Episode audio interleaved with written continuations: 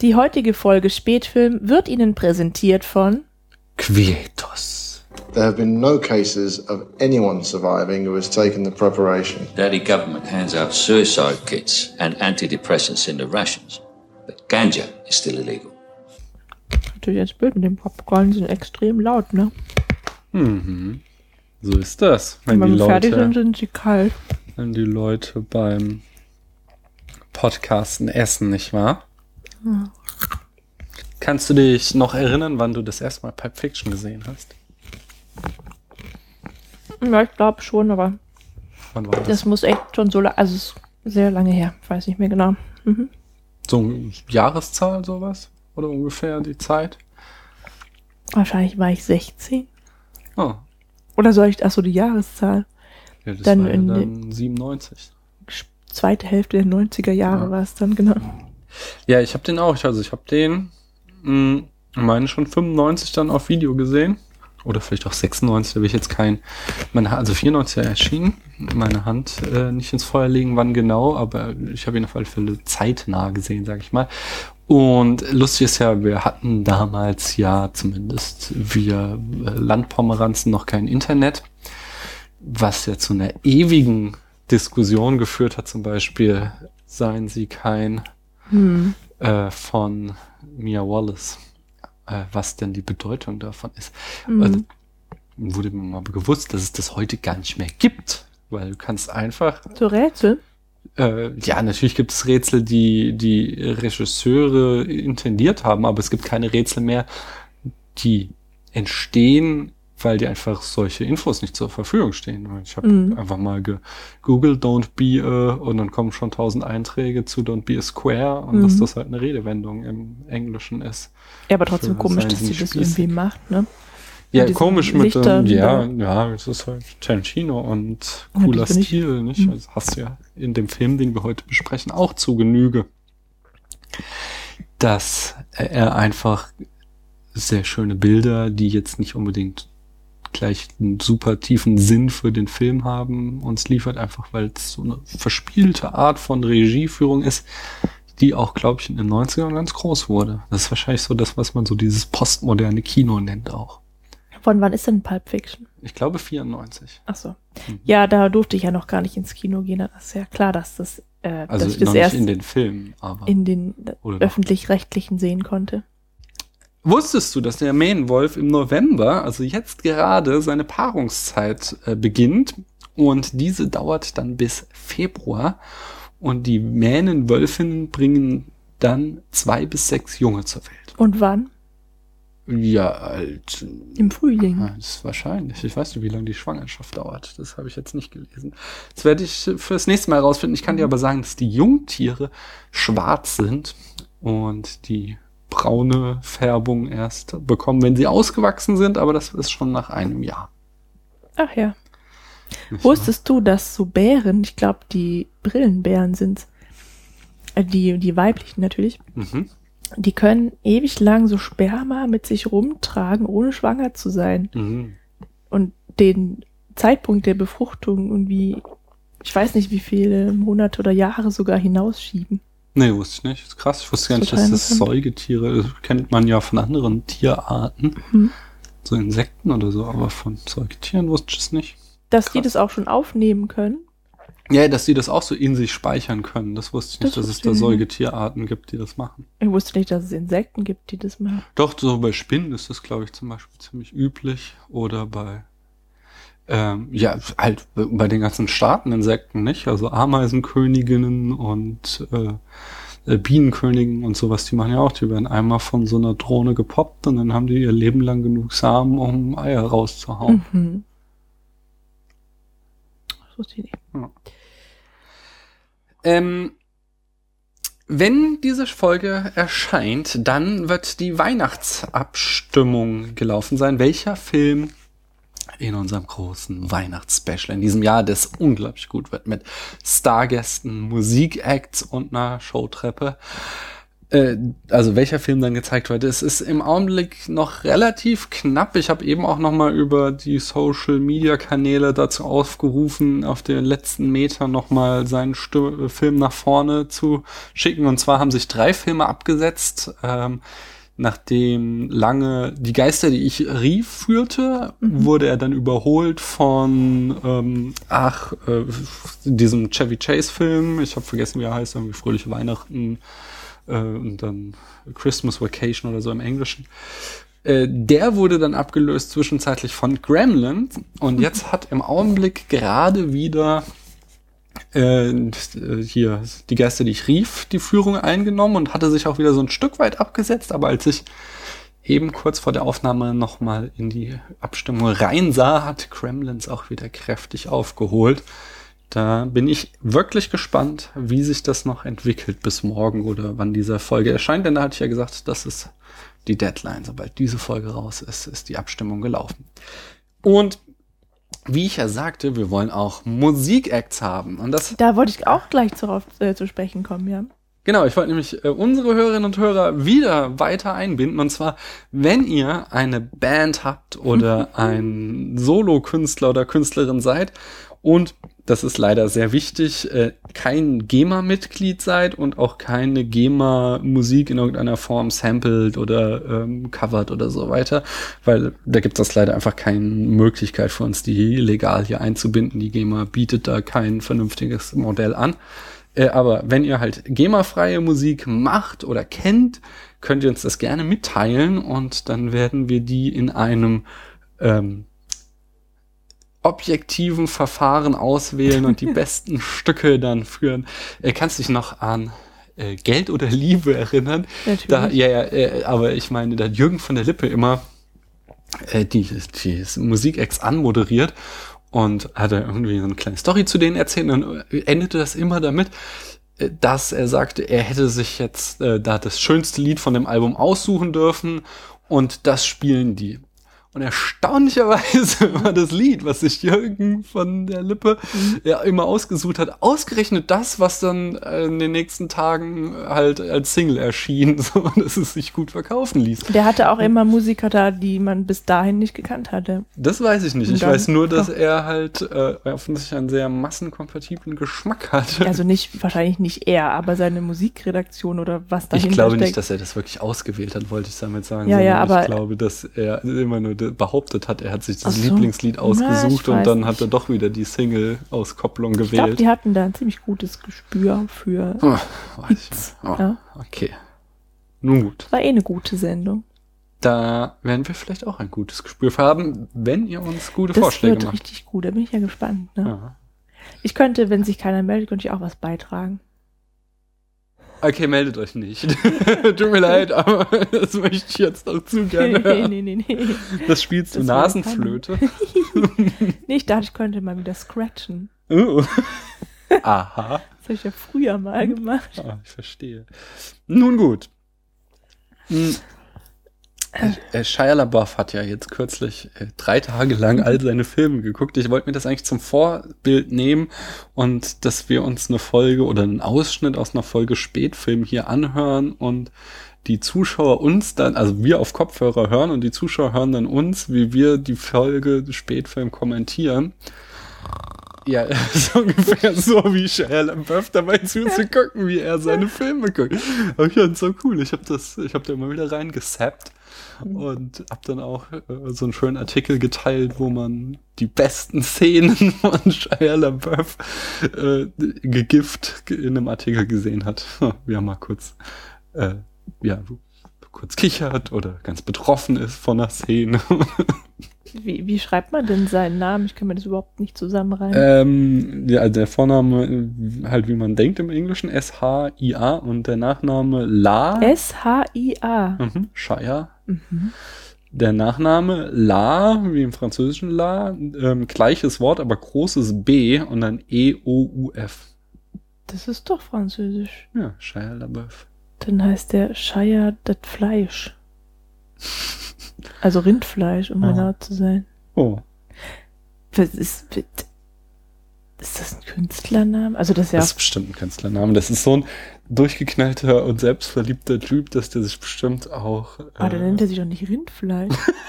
äh, das ist ja ein Amri, der kann ja kein Französisch Und der hat wahrscheinlich. sich nur gedacht, Klingt geil. wie hieß dieser eine Film, dieser bekannte französische Film mit den Jugendlichen und der Fete, wie der, La, la, la, la, la Boeuf, genau. so nenne ich mich. Das kommt irgendwie voll Avantgarde. Ja, ja. Ähm, ich meine, hier, ich hab, wollte ein Update geben zu meinen Arbeitsweg-Homies. Ich habe äh, tatsächlich Hm. Mein Verhalten geändert. Wenn mir die Nicht-Grüßerin entgegenkommt, gucke ich immer konsequent in die andere Sehr gut. Richtung. Ich, Und seitdem lächelt sie dich an. ich habe keine. Ahnung. Ich wüsste ja gerne, wie sie reagiert, aber nein, ich bin da hart. Nur das hat dazu geführt, dass ich jetzt so ein Defizit habe an äh, Grüßungs äh, auf meinem Weg. So, Wieso? Das hat doch eh nicht. Also, ja, ich weiß, aber ich brauche, ja also ich fühle mich nicht gut, so mein Herz äh, sackt mir Oh runter, weil ich nicht genug Leute grüßen kann. Deswegen habe ich mir einen Task genommen. Mhm. Ich will den Handy eigentlich dazu bringen, dass wir uns grüßen, was ja schwer ist, Mhm. weil er mich nicht anguckt, sondern auf sein Handy guckt. Das heißt, ich muss immer sehr offensiv Guten Morgen! ihm entgegenschreien. Gott, der fährt ja vom Rad. Es läuft noch nicht so gut. Hast du aber, schon versucht, ne? aber ja, so Du hast dich nicht richtig getraut. Ne? Ja, aber ich, ich werde euch auf dem Laufenden halten, wie sich das entwickelt. Ich habe meine Homies nicht mehr. Hm? Ich fahre jetzt einen anderen Weg. Ja, Manchmal. und so Manchmal gut. Der andere Weg. Ja, total gut. Ich fahre da durch die Kuhwaldsiedlung. So hinter der Messe. So. Das ist so einsam. Das ist schön. Ja. Das sind aber doch auch, das ist auch der Straßenstrich in der Ecke irgendwo. Was? Ja, das ist Ach nein, der ist doch da an der größeren Straße da. Ich weiß gar nicht, wie die heißt. Aber das ist ja irgendwie parallel davon. Ah. Außerdem ist es, glaube ich, keine Strichuhrzeit, wo ich da lang fahre. Achso, und dann habe ich, ich habe noch einen, Hm. äh, ja, das ist wahrscheinlich wahr. Ich habe noch einen Punkt, über den ich mich aufregen muss, weil wir bestimmt ganz viele Autorinnen und Autoren unter unseren Hörerinnen und Hörern haben. Äh, Paula runzelt die Stirn, ist ja auch egal, ich, brauch, ich wollte einfach nur was erzählen. Und zwar, was mich wahnsinnig macht, Hm. ist äh, verspätete Ortsangaben in Büchern. weil ich mir das halt vorstelle, ne, so, so, so eine Szene, die ich da lese. Und dann kommt irgendwann, du nachdem ich mir das schon komplett äh, in meinem Hirn ausgemalt habe, kommt dann eine Ortsangabe, die das alles komplett fertig macht. Und dann muss ich erstmal aufhören, weiterzulesen und muss mir das erstmal an umkonzipieren in meinem Kopf, damit es wieder passt. So. Ich hatte diese, das, wo mich das aufgeregt hat, war, ich lese gerade äh, American Gods von Neil Gaiman. Oder auch Amerikan Kotz, wie unsere Tochter sagen würde. Oh Mann. Natürlich jedes Mal, wenn du das Buch siehst. Das hab ich noch nie gehört. Jedenfalls gab es da so eine Szene, wo er halt ähm, er halt irgendwie im Auto sitzt und dann stand da nur, er bog auf den Parkplatz ein, so, oder auf einen Parkplatz ein, so, ne? Und ich habe vorgestellt, er, fährt, er biegt halt rechts auf den Parkplatz ein, so, Nirschen den Kies stellst du kommt vor. irgendwie, nee, nee, nee, Und nee, nee, lass mich. Das ist viel simpler. So, es ist einfach nur vorgestellt, er fährt die Straße lang, biegt rechts auf den Parkplatz ab, so vom Highway oder Freeway oder was auch immer. Äh, lange Szene auf diesem Parkplatz und danach kommt, äh, er bog wieder links auf die Hauptstraße ab. Das, dann würde er in meiner Vorstellung jetzt zurückfahren in die Richtung, aus der er kam, aber das macht überhaupt keinen Sinn. Das heißt, er muss vorher halt auf einen Parkplatz auf der linken Straßenseite, also einmal über die Gegenspur, so, weißt du? Nee. Nee, der hat rechts abgebogen. Nein, wenn er, nee, dann muss er ja, wenn er vom Parkplatz kommt, wieder rechts abbiegen, um auf die gleiche Spur zu kommen, auf die er fährt, so. Ja? Und das heißt, er muss, und das nervt mich halt total. Warum konnte Ja, er kann nicht es schreiben? nicht äh, sein, dass er ein bisschen zurückfährt? Nein, nein, nein, nein. nein. er fuhr weiter, genau. Er ist da unterwegs von A nach B Ja, das ist doch und ein Anschlussfehler. Nein, es ist kein Anschlussfehler. Er hat einfach nur sich das so vorgestellt, dass der jetzt halt auf die linke, ne, es es kommt ja vor, so auf so einer Mhm. Landstraße, dass halt so ein Parkplatz auf der linken Bahn ist und du kreuzt dann halt die Fahrbahn Ja. so und, aber das hat er halt nicht beschrieben und dann sagt er, er biegt links ab. So, und das nervt mich halt total, weil ich denke, so, er ist rechts abgebogen und dann lese ich den Satz und muss ich mir die ganze Szene, die ich mir eben in meinem Kopf Ja. ausgemalt habe, wieder komplett ummalen und das ist doch zum Kotzen. Also ich habe ja immer, also bei Landschaftsbeschreibungen blende ich komplett aus. ich weiß immer, also kann mir da gar nichts unter vorstellen, weil ich einfach nicht zuhöre, wenn ich das lese. Und ich glaube, dass das ähm, an Karl May liegt. Weil der nämlich immer so ewig lange Landschaftsbeschreibungen liefert, Mhm. dass man dabei unweigerlich einschlafen muss, geistig beim Lesen. Ja, aber jetzt gibt's ja Und dabei gerade. bin ich dann so getriggert, ja, Aha. weil ich dann eben an, wenn ich dann sowas lese wie hier, ähm, der Hügel schloss ab mit einer großen Weide oder sowas, ja, dann mach ich schon zu. Aber jetzt gerade bei dieser gehobenen Literatur, die du bevorzugst, da stecken ja dann oft auch in den Landschaftsaufnahmen irgendwelche Deta Metaphern, metaphorischen Blas für das Buch. Ja. Und deswegen habe ich halt auch keine Eins in meiner Magisterurkunde stehen. Aber da geht's ja jetzt nicht um Landschaftsaufnahmen. Hm? In deiner Magisterurkunde hast du jetzt keine. Ging's ja gerade nicht um Landschaftsaufnahmen, um dein Nummern in deiner Arbeit, äh, Magisterarbeit. Ja, aber das sind vielleicht die wichtigen Punkte, die ich übersehen habe. Na gut. Ich habe noch mal wieder eine lustige Studie gelesen. Also lustig nicht, sondern eher traurig. Äh, aber in Bezug auf das heutige, äh, den heutigen Film ganz spannend. Achso, ich dachte den Werteverfall der heutigen Jugend. Ähm, die äh, Menschen, wenn man Menschen eine Geschichte vorliest und dort in dieser Geschichte schwarz, typische schwarze Namen verwendet, dann stellen sich die Menschen einen größeren und gefährlicheren äh, Charakter vor, als wenn man die gleiche Geschichte mit äh, typischen weißen oder typischen asiatischen Namen Was ist denn ein typischer schwarzer ja, zum Name? Beispiel äh, Jamal, Deshaun oder Danell hieß es in der äh, Studie, hatten sie für typische schwarze Namen genommen. Und Connor, Wyatt oder Garrett waren halt so typisch äh, weiße Namen. Jetzt amerikanische. Äh, da muss man wahrscheinlich Probanden. Amerikaner sein, um das auch so zu sehen. Also überhaupt. Ja, ich denke, ich, also sie hatten das gleiche, konnten sie auch mit ähm, spanischen, also, also äh, mexikanischen Namen wie Jorge Juan wurden auch als gefährlicher wahrgenommen, äh, konnten sie reproduzieren. Und ich nehme stark an, dass es ein ähnliches Bild, wenn du zum Beispiel in Deutschland irgendwie mit türkischen oder russischen Namen ankämst, dass die Leute da diese gleichen Vorstellungsvorurteile haben. Naja, was die Studie zeigt, ist halt, dass wir rassistische Vorurteile in unseren Köpfen drin haben, weil wir halt einfach noch Steinzeitgehirne haben. Und das ist erstmal nicht das Problematische, sondern das Problematische ist halt, wenn du sie nicht anfängst zu reflektieren, weil dann rennst du auf die Straße mit den ganzen Pegidioten und ganzen Spackos da in Dresden und wo sie sonst überall noch marschieren und erzählst irgendwas von Flüchtlinge sind böse, weil sie halt anders sind, weil du halt noch dieses Stammesdenken hast, so, weißt du, es war in der Steinzeit überlebenswichtig, dass du auf deine deine kleine Sippe geprägt bist und dass die, die so aussehen und so sprechen und so sich so anhören wie du, dass die ja, dass du zu denen eine enge Prägung hast und die anderen sind halt erstmal potenziell gefährlich so. Und das ist was, was tief in uns drinne steckt. Und es gibt halt viele Studien, das ist, zeigt das nur mal wieder.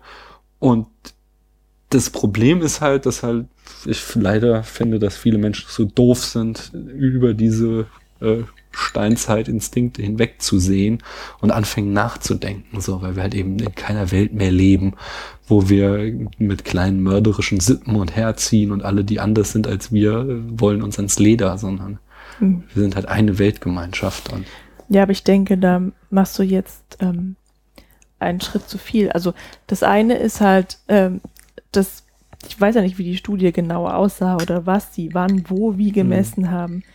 Aber ähm, das, was dein Gehirn, also die, die ersten Reaktionen, die dein Gehirn zeigen, Mhm. sind ja nicht die, die am Ende übrig bleiben unbedingt.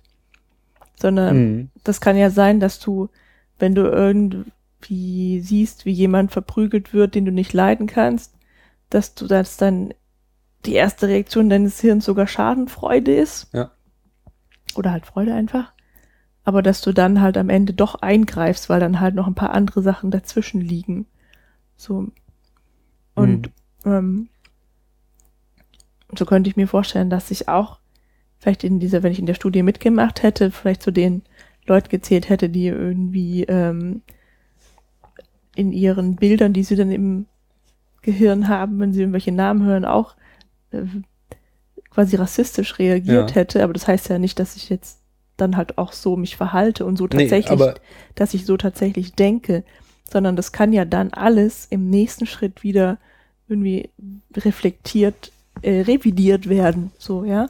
Und dass du jetzt sagst, naja, ich denke, dass viele eben nicht reflektieren, ist ja reine Spekulation. Ja, nein, ist ja nicht. Nein, ich, sag- ich sag ja, also ich, ich bin genau mit dir auf einer Stufe, dass ich halt sage, so, so diese, diese rassistischen Vorteile, die haben wir alle. Ich habe auch, wenn ich irgendwie nachts laufe und ich sehe irgendwie jemand allein auf der Straße und ich sehe jemanden ähm, mit anderer Hautfarbe oder so mir entgegenkommen, habe ich auch manchmal den Reflex so, oh, jetzt stecke ich mein iPhone lieber in die Tasche. Und dann sehe ich so, man, der hat ein viel größeres Handy als ich so.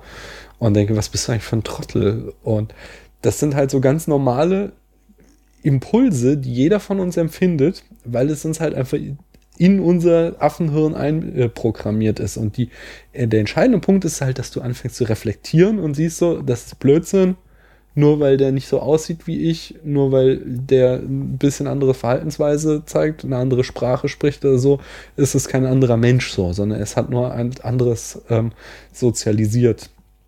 Und was ist halt kein Vorteil ist, dass die meisten Leute zu dumm sind für diesen Gedankenschritt, ist halt, dass du ja siehst, dass da 10.000 in Dresden auf der Straße stehen und irgendwas uns erzählen von den bösen Moslems. Und jetzt auch wieder, also jetzt, das, das, der Film, den wir heute besprechen, hat ja eine tragische Aktualität erfahren, weil jetzt vor äh, wenigen Tagen, wir nehmen den im November 2015 auf und jetzt haben gerade halt die Anschläge in Paris stattgefunden, wo halt islamistischer Terror herrscht und äh, also islamistische Terroranschläge stattfanden und jetzt hier in Deutschland alle wieder am Schreien sind, wir müssen die Flüchtlinge abschieben, die genau vor diesem Terror halt fliehen so. Und das sind halt genau diese die wieder diese Denkleistung, die halt nicht zustande gebracht wird. Das ist halt wieder so, oh, die haben die gleiche Hautfarbe, die haben die gleiche Religion, also müssen das auch Mörder sein. So einfach so ein Kurzschluss stattfindet, anstatt im nächsten Moment so, ja Moment, warum kommen die eigentlich hierher?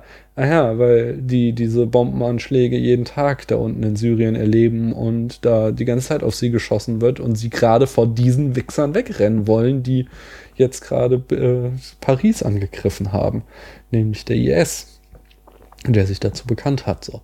Und das, das meine ich halt, weißt du? Es, es ist ja leider nicht so, dass es ein Vorurteil von mir ist, dass die meisten Menschen das nicht reflektieren, sondern du siehst es halt jeden Tag, Na, wenn sich dann die Herr meisten? Seehofer oder so hinstellt. Ja, es gibt- Ja, ja, okay. Ein, ich hoffe, es ist noch nicht die Mehrheit in diesem Land, aber es gibt halt so eine lautstarke Minderheit, die äh, das nicht reflektiert und die halt von auch noch hier Zündlern ausgeschlachtet wird. So, ich weiß nicht, ob Herr Seehofer wirklich glaubt, was er so alles erzählt.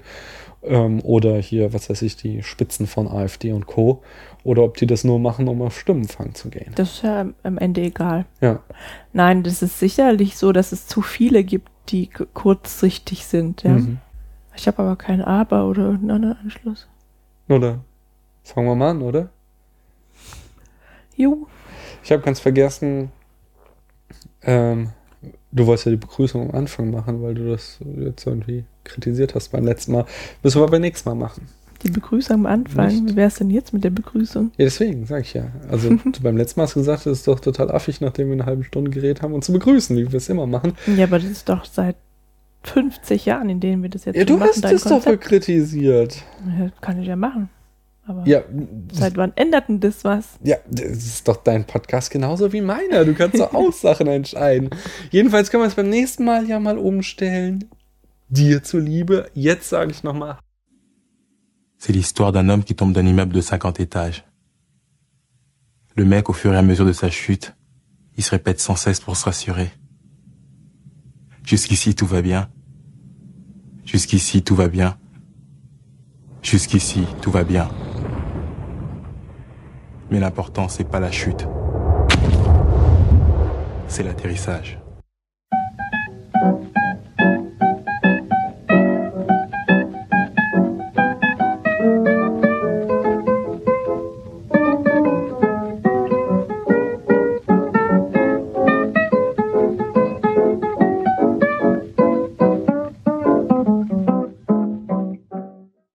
Paula. Hallo Daniel. Hallo liebe Zuhörer. Und hallo liebe Zuhörerinnen. Herzlich willkommen zum Spätfilm.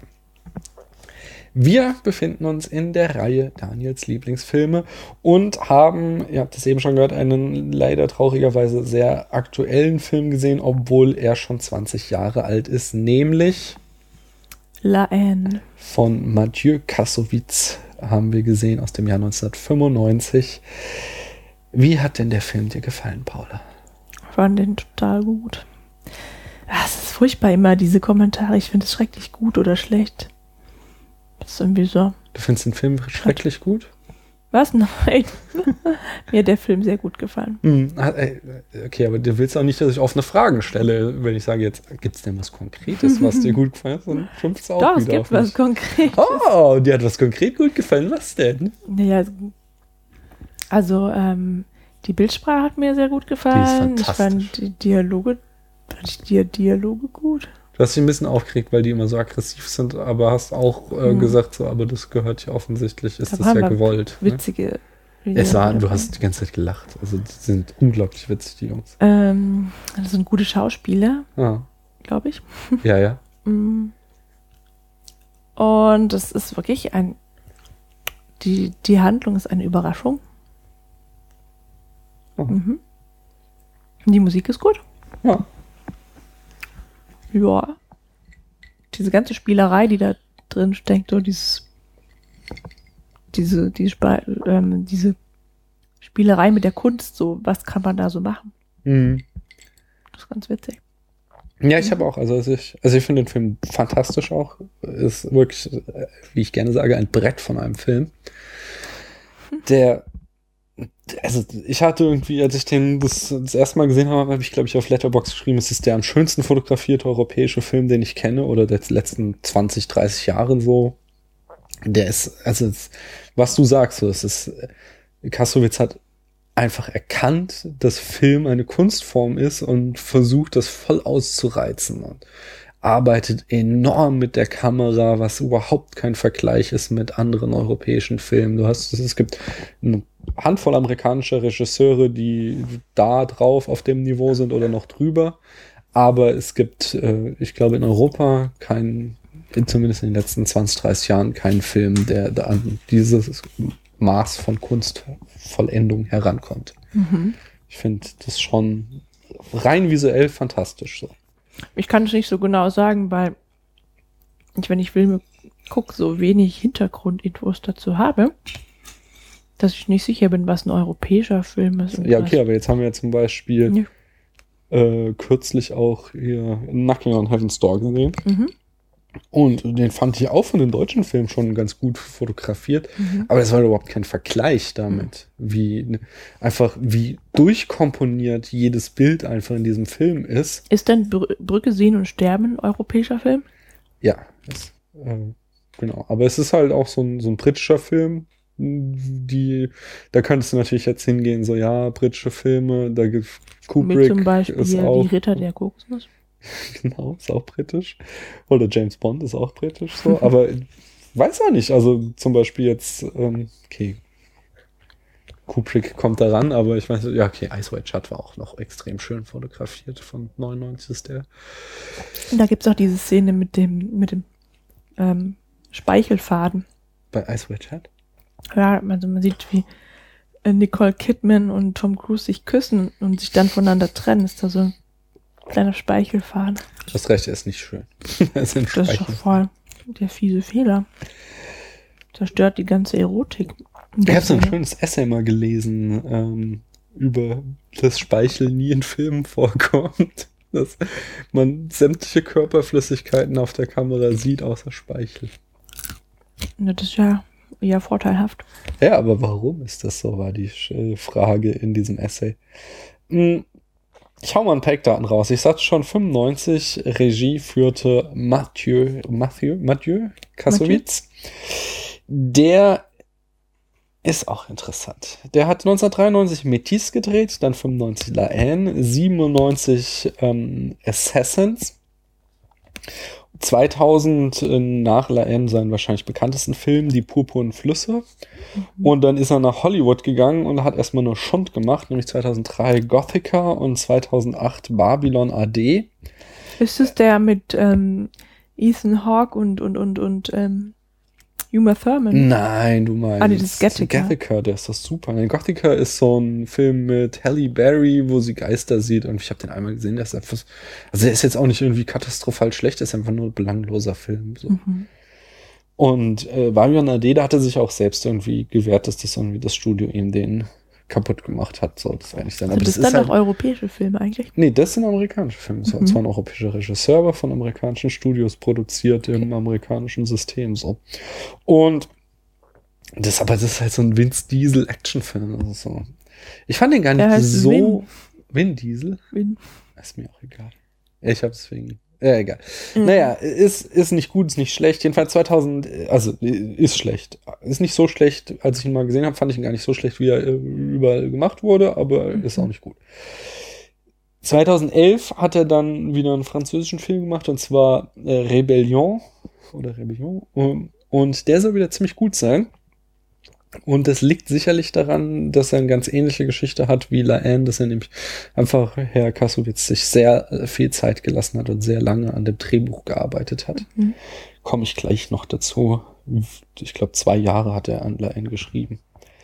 Äh, aber der, nebenbei ist er auch noch ein sehr erfolgreicher Schauspieler. Und zwar dürfte er dir vor allem bekannt sein als der Love Interest aus äh, die wunder äh, fabelhafte Welt der Amelie. Da ist er der Typ, auf den Amelie steht. Mhm. Und äh, unter anderem hat er noch in Munich, hier dem Spielberg-Film, in Asterix und Obelix, die äh, Mission Cleopatra, in das fünfte Element mitgespielt und insgesamt hat er irgendwie Wen einen- hat er denn in das fünfte Element Ach, gespielt? das weiß ich nicht. Ich glaube, er hat eine kleine Rolle. Den äh, Hitler da. Aber er hat irgendwie insgesamt 41 Einträge als Schauspieler und verdient, er sagt irgendwie so als, also er verdient als Schauspieler einfach viel mehr Geld, damit macht er so seinen Lebensunterhalt, aber so sein Herz hängt halt am Regie machen. So. Ja geil. Und deswegen dreht er Filme. Aber wie gesagt, leider, nachdem er da so einen unglaublich krassen Film hingelegt hat, ist nicht mehr viel gekommen. Außer vielleicht 2011, den müsste ich mal schauen. Die Kamera ist so stark, wie wir schon beide sagten, und der Kameramann war Pierre Aim. Die Besetzung, da spielt äh, Vincent Cassel den Vince. Die ganzen Schauspieler, Hauptrollen haben ihre echten Namen. Hubert Koundé spielt Hubert. Hubert. Said äh, Tam Tamawi spielt Said. Ist ja Ähm, praktisch. Besonders für äh, Vincent Cassel war es halt der große Durchbruch. Der ist mittlerweile auch eine ganz große Nummer im französischen Kino. Hat zum Beispiel auch in Purpur und Flüsse eine der Hauptrollen. Mm, und Das Budget lag bei 2,5 Millionen Euro, also ziemlich niedrig. Und das Genre ist irgendwo zwischen Drama und Milieustudie. Mhm. Mhm. Interessant. Frau Kau, me- weißt du eigentlich, was du mir für einen Stress machst? Werde ich wahrscheinlich alles im Schnitt, muss ich die ganze Zeit muten. Das ist sehr laut, ja. Na, es nervt mich bestimmt, wenn ich es nachher nachhöre. Egal, Frau Kauende, Hesse. Äh, nee, ich möchte jetzt auch deine Popcorn nicht verleiden. Bah. Ich meine, ja, zwar immer, entweder sollen die Leute aufnehmen oder essen. Mhm. Ich hatte einfach gerade so Bock drauf. Ja, ja, ein bisschen Anarchie. Ich nehme jetzt eine Handvoll Popcorn, während du uns den Film in fünf Sätzen erzählst. Oh Gott, Lass dir immer Zeit. ich. Ja, natürlich immer du. Ja, ist klar. Also. Ähm. Mhm, Der Film, Film spielt in den Pariser Banlieues. Zu Beginn. Ah ja, hauptsächlich. Hälfte, Hälfte, oder? Dann gehen sie. Also sie kommen später in die Innenstadt. Naja, gut.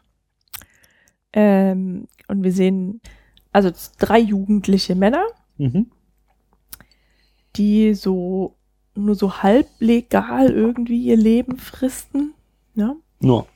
Mm, Und halt einfach aus sozial schwachen Verhältnissen kommen. Ja. Ähm, der, die Rahmenhandlung ist, dass in dem, dass in der Zeit in Paris diese Krawalle statt, was heißt diese, also Krawalle, Krawalle stattfinden, dass Menschen aus den Banlieues halt wie Polizeiautos abfackeln oder Stationen angreifen und einfach randalieren, um auf ihre Probleme aufmerksam zu machen. ja, was sie immer wieder mal machen.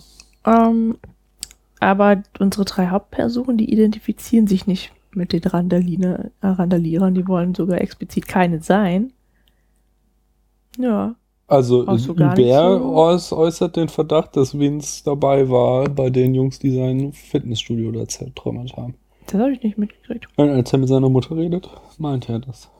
Das ist ziemlich sicher, dass Vince da mitgemacht hat. Und die sind auch, Vince und Said sind auch, als sie da diese Fernsehaufnahmen angucken, regen sie sich auf, dass so ein Freund von ihnen im Fernsehen ist, aber sie nicht. Ach so, da war ich nicht so, war mir nicht so bewusst, um was es eigentlich geht. Hm. Aber egal, also es ist schon so, dass sie, äh, also ganz falsch legst du nicht. Sie sind schon jetzt nicht irgendwie so die ganz üble Truppe. Die sind halt auch mal. nicht, die sind einfach nicht politisch. Ja. Aber sie haben ein Problem damit, weil ihr Kumpel ist halt, äh, was der Auslöser für die äh, ganzen Krawalle war, ist in Polizeigewahrsam äh, angeschossen worden und deswegen liegt er im Koma. Und äh, ja. Deswegen haben sie halt Hass auf die Polizei. Ja. Ich weiß eigentlich gar nicht, was die machen wollen. Die wollen den irgendwie besuchen. Erstmal hängen sie nur rum. Erst, genau, die hängen hauptsächlich rum und wollen dann zu einem Boxkampf in die Stadt fahren. Fahren halt mit irgendwelchen anderen Kumpels mit. Mhm. Und nee, der fahren sie mit der Bahn hin. ähm, der Vince, der hat die Pistole gefunden, die der Polizist in den Banlieues weggeschmissen oder verloren hat, nachdem er, Mann, wie hieß denn der? Nachdem er halt einen, diesen Kumpel angeschossen hat, oh mein Gott. Nein, das ist schon übrigens das gerade durch. Ne? Ich glaube, es sind zwei verschiedene äh, an, also, das, also ihr Kumpel. Ist Also, nicht der gleiche? nein, ihr Kumpel wurde auf einer Polizeistation angeschossen, äh, in Polizeigewahrsam und ist deswegen brachen überhaupt die Krawalle erst aus. Und bei diesen Krawallen hat ein Polizist, der nicht näher genannt wird, halt seine Waffe verloren. Und ähm, von der stellt sich dann heraus, dass Vince sie gefunden hat. Warum soll ich denn eigentlich die Handlung erzählen? Du weißt ja offensichtlich viel besser. Ja, kann ich ja nicht wissen, dass du das nicht weißt. Du hast den Film auch gesehen. Vor nicht allzu langer Zeit. Äh, naja, gut. Jedenfalls Fahren Sie streiten sie sich dann halt, ja. Hubert findet es total, also es hat dagegen, dass Vince diese Pistole mit sich führt und Vince findet es voll stark. Und naja, es passiert genau das, was in vielen Studien schon bewiesen wurde, ja. Wenn du eine Knarre mit dir rumträgst, dann neigst du halt auch dazu, sie zu verwenden. Und das führt dazu, dass einige Situationen eskalieren. Mhm. Ja. Und die ganze Nacht mit dem Boxkampf läuft super mies. Zwischendurch werden nämlich ähm, Hubert und Said auch festgenommen und nicht Misshandelt. unbedingt gef ja, misshandelt von Ach, den Polizisten. Folter, würde ich auch sagen. Mhm. Und also wie gesagt, es ist alles ganz furchtbar grottig und als die Jungs wieder nach Hause kommen zu den Banlieues, ist Vince quasi geläutert Mega Spoiler jetzt. Ja? Mhm. Gibt Hubert seine Waffe, weil Hubert ist ja quasi so der Gute in dem ganzen Ja. Plot. Stimme der Vernunft. Mhm, genau. Also, nachdem, er gibt ihm die Waffe zum Abschied quasi, die trennen sich, um schlafen zu gehen. Und in dem Moment, jetzt kommt quasi der Twist, ist es ja sogar, Aha. kommt die Polizei in die Banlieues, nimmt irgendwie Said und, und Vince fest oder will sie durchsuchen. Kontrollieren, Straßenkontrolle, so, ja. halt auch wieder auf ziemlich ungehobelte Art und Weise, mit Ja. übertriebener, nicht angebrachter Gewalt. Und im Zuge dessen wird Vince erschossen einfach. Ja, äh, es löst sich halt ein Schuss. So, der Polizist ja, ist weil der Polizist aber wieder irgendwelche... mit der Knarre rumfummelt, äh, fuchtelt und ihn bedroht und so und dann versehentlich ihn Hm. äh, erschießt. Echt krass. Und wie endet der Film? Hm? Ja, danach kommt ja noch was. Hubert, unsere Stimme der Vernunft, und der Polizist stehen sich dann gegenüber in Hm. einem quasi, einer, einer, wie sagt man, Pattsituation, beide Pistolen auf den gegenseitigen Kopf gerichtet und wir, letzte Shot ist, wir sehen ein Close-up von Said, dem unbeteiligten Dritten in diesem Fall. Und er presst die Augen zusammen, das Bild wird schwarz und wir hören einen Schuss. Ja, krasses Ende, krasser Film. Ich fange mal mit der Produktion an. Monsieur Kasowitz begann das Skript am 6. April 1993 zu schreiben, nämlich an diesem Tag starb Makome Mbovole, ein Einwanderer aus Zaire, durch einen Sch Kopfschuss in einem Polizeirevier im 18. Arrondissement in Paris. Und zwar war Mbole zu dem Zeitpunkt, äh, als er erschossen wurde, mit Handschellen an einen Heizkörper gefesselt. Und das führte zu massiven, äh, äh, ja, massiven Unruhen, massiven Ausschreitungen in den Banlieues und äh, war auch nur der Tropfen, der das Fass zum Überlaufen brachte 1993, denn Seit 1981 hatten in den Pariser Vororten mehr als 300 äh, Unfälle stattgefunden, in denen äh, Polizisten ja jugendliche Straftäter umgebracht hatten Ach, oder getötet. getötet. Ja. Nicht einfach nur verletzt oder Nee, irgendwie. nee, solche Vorfälle. Und es hat ja seitdem nicht aufgehört. 300 Ja. innerhalb Also okay, ich weiß jetzt nicht, ob getötet ist. Ich habe Slip-Ups habe ich in einem Artikel Was ist gelesen. Slip-Up? Das sind Unfälle halt, also aber in Anführungszeichen so. so. Also möglicherweise wurden die auch nur verletzt. Aber es gab 300 Vorfälle von Polizeigewalt gegen äh, Jugendliche und wegen mir auch jugendliche Straftäter. Seit 1981 und 1993 eskalierte das Ganze dann nach diesem Fall. Und Kassowitz fing halt an, dieses Drehbuch zu schreiben. Ähm, äh, er, ja, zwei Jahre schrieb er entsprechend daran. Äh, und um die Banlieues richtig verstehen zu können, zogen Kassowitz und sein Team dann drei Monate vor Drehbeginn in das entsprechende Banlieue, in dem sie den Film treten und äh, lebten dort auch so lange, bis die ganzen Dreharbeiten vorbei waren. Insgesamt mindestens sieben äh, Arrondissements von Paris verweigerten Kassowitz ursprünglich die Drehgenehmigung, weil er dafür das Drehbuch einreichen musste und das war ihnen viel zu kontrovers. Damit wollten sie wollten sich halt einfach nicht mit der Polizei anlegen. Und schließt, das führte da- dazu, dass Kassowitz schließlich das Drehbuch fakte, indem er es erstmal umbenannte in Droit de Cité, also freie Stadt. Und ähm, Wie droit de ich habe cité. ich hab an einer Stelle gelesen, dass es man quasi übersetzen könne mit freier Stadt. Das heißt Rechte der Stadt. ja, aber vielleicht sowas wie Freiheitsrechte der Stadt? Keine Ahnung. Jedenfalls nannte er sich Droit de Cité, den Film. Also nur der, dem Schein nach so. Es war weiterhin geplant, ihn La Haine zu nennen, also Hass. Und die letzte Szene strich ja auch offiziell aus dem Drehbuch. Also es gab quasi ein Happy End. Sie kommen nach Hause und Vince ist geläutert so. Und dann bekam er die entsprechende Drehgenehmigung. Aber weil das äh, Drehbuch so äh, provokativ war, bekam er auch keine Filmförderung, was ja in Europa ein großes Ding ist. Es werden ja Filme quasi kaum privat finanziert, sondern alles geschieht über, durch öffentliche Mittel. Aber ähm, Herr Kassowitz bekam das vorenthalten, weil der Staat sich da nicht an in einem Film beteiligen wollte, wo seine Polizei schlecht aussieht. Äh, Spannend ist dann noch, damit ende ich auch so, wieder typisch europäisch, es gab relativ wenig zur Produktion. Äh, Die, das Produktionsstudio verlangte von Kassowitz, dass er den Film in Farbe dreht, weil ihnen das alles zu riskant war. Das hat er dann auch gemacht.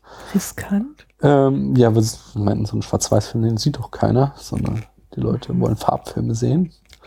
So wie du heute halt alles in 3D drehen musst. So, kannst halt nicht in den 90ern einfach mit einem Schwarz-Weiß-Film ankommen.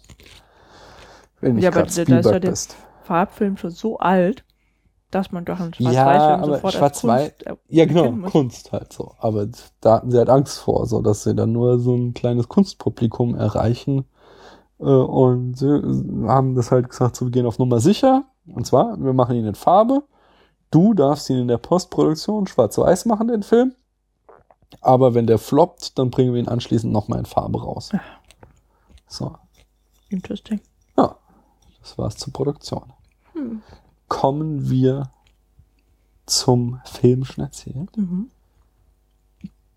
Der Film ist unglaublich dicht, was da alles drin steckt. Aber ich, nach jetzt der zweiten Sichtung, stelle ich die steile These auf, dass das zentrale Thema, um das sich eigentlich alles immer dreht, Machtlosigkeit ist. Mhm. Dass alle, also wir haben sehr viele Szenen, die darauf hinauslaufen, dass unsere Protagonisten oder auch andere äh, machtlos sind Mhm. und dass sie versuchen, äh, und das ist halt das zentrale Symbol dafür, ist dann diese Pistole, versuchen Macht zu erlangen, aber das Ganze immer wieder in, äh, äh, zum Scheitern verurteilt ist. So ist quasi ein sehr fatalistischer Blick von Kassowitz, dass es keinen Ausweg gibt. Und das beginnt schon mit dem ersten Bild. Wir sehen die Welt und auf die Welt fliegt ein Molly, ein Molotow-Cocktail zu und explodiert. Die Welt aus dem Weltall sehen wir quasi. Erst im Laufe des Films werden wir erkennen, dass es sich um ein Werbeplakat handelt, das immer wieder auftaucht.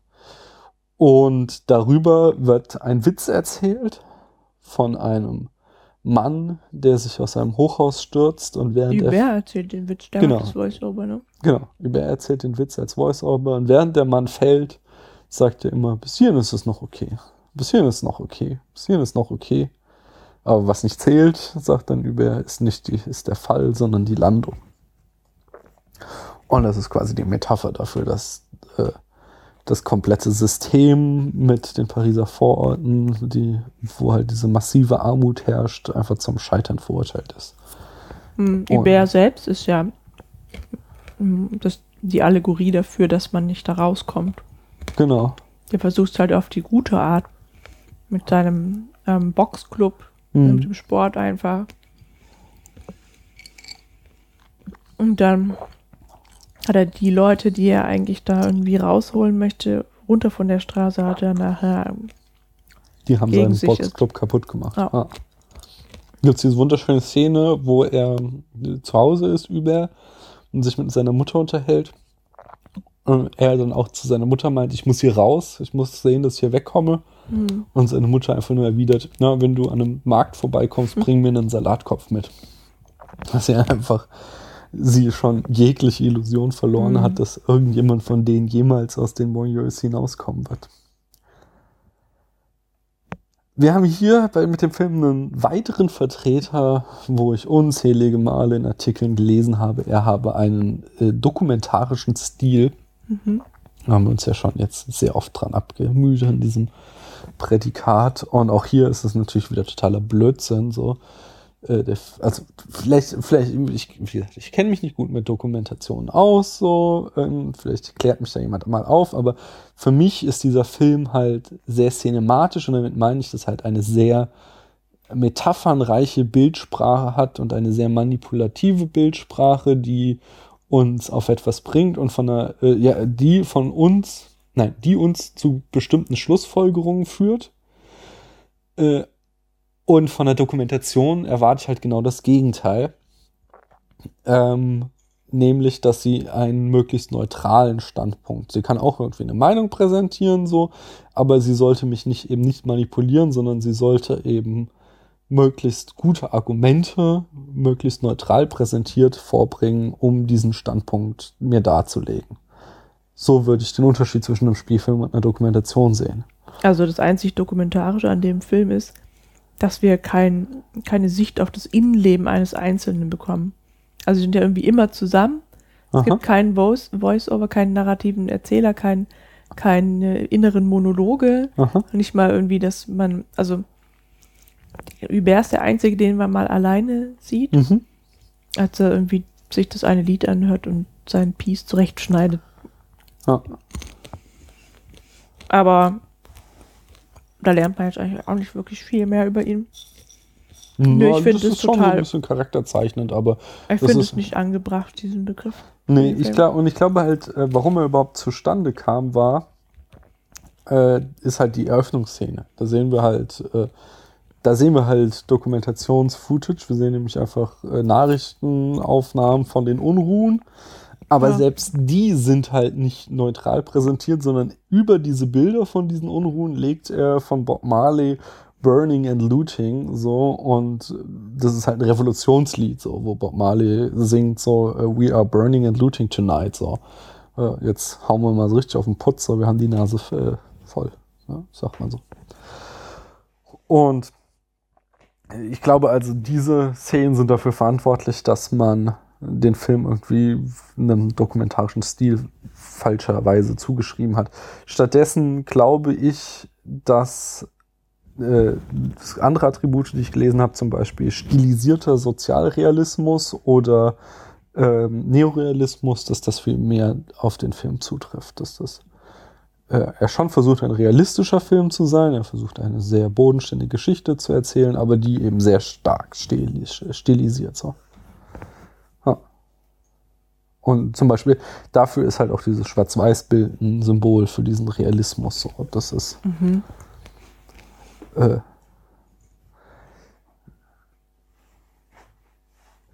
ja, das wirkt, wirkt halt irgendwie härter einfach, finde ich. Also einfach äh, lebensnah. Nee, ich weiß auch nicht. Ne, streich das, ich kann das nicht zu Ende führen. Das, zumindest jetzt nicht.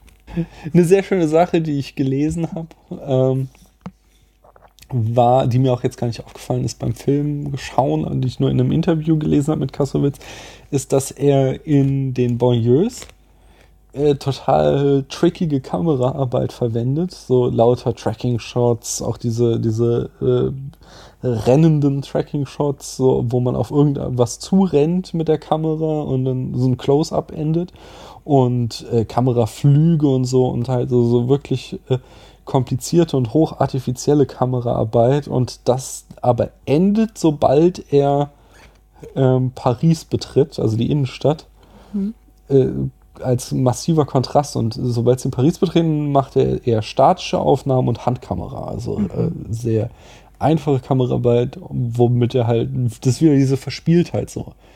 Ausgerechnet die hässliche Vorstadt setzt er halt wunderschön in Szene und es endet mit diesem ähm, quasi, sie kommen an in Paris und du hast diesen Vertigo-Effekt. Sie stehen da so irgendwie über der Stadt und äh, äh, ja, hast Auf halt. einem Balkon stehen die. Genau, und die Protagonisten rücken näher an die Kamera und die Stadt hinter ihnen rückt in die Ferne so.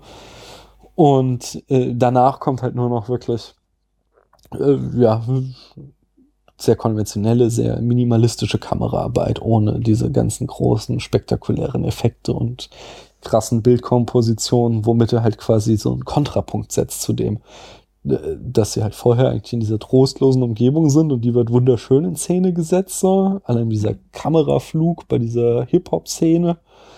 Äh, Und dann kommen sie halt nach Paris in die Innenstadt, wo alles wunderschön ist und wir haben eine sehr einfache Kameraarbeit. Das ist einfach eine sehr schöne Geschichte. Wann sind die denn da auf dieser Toilette?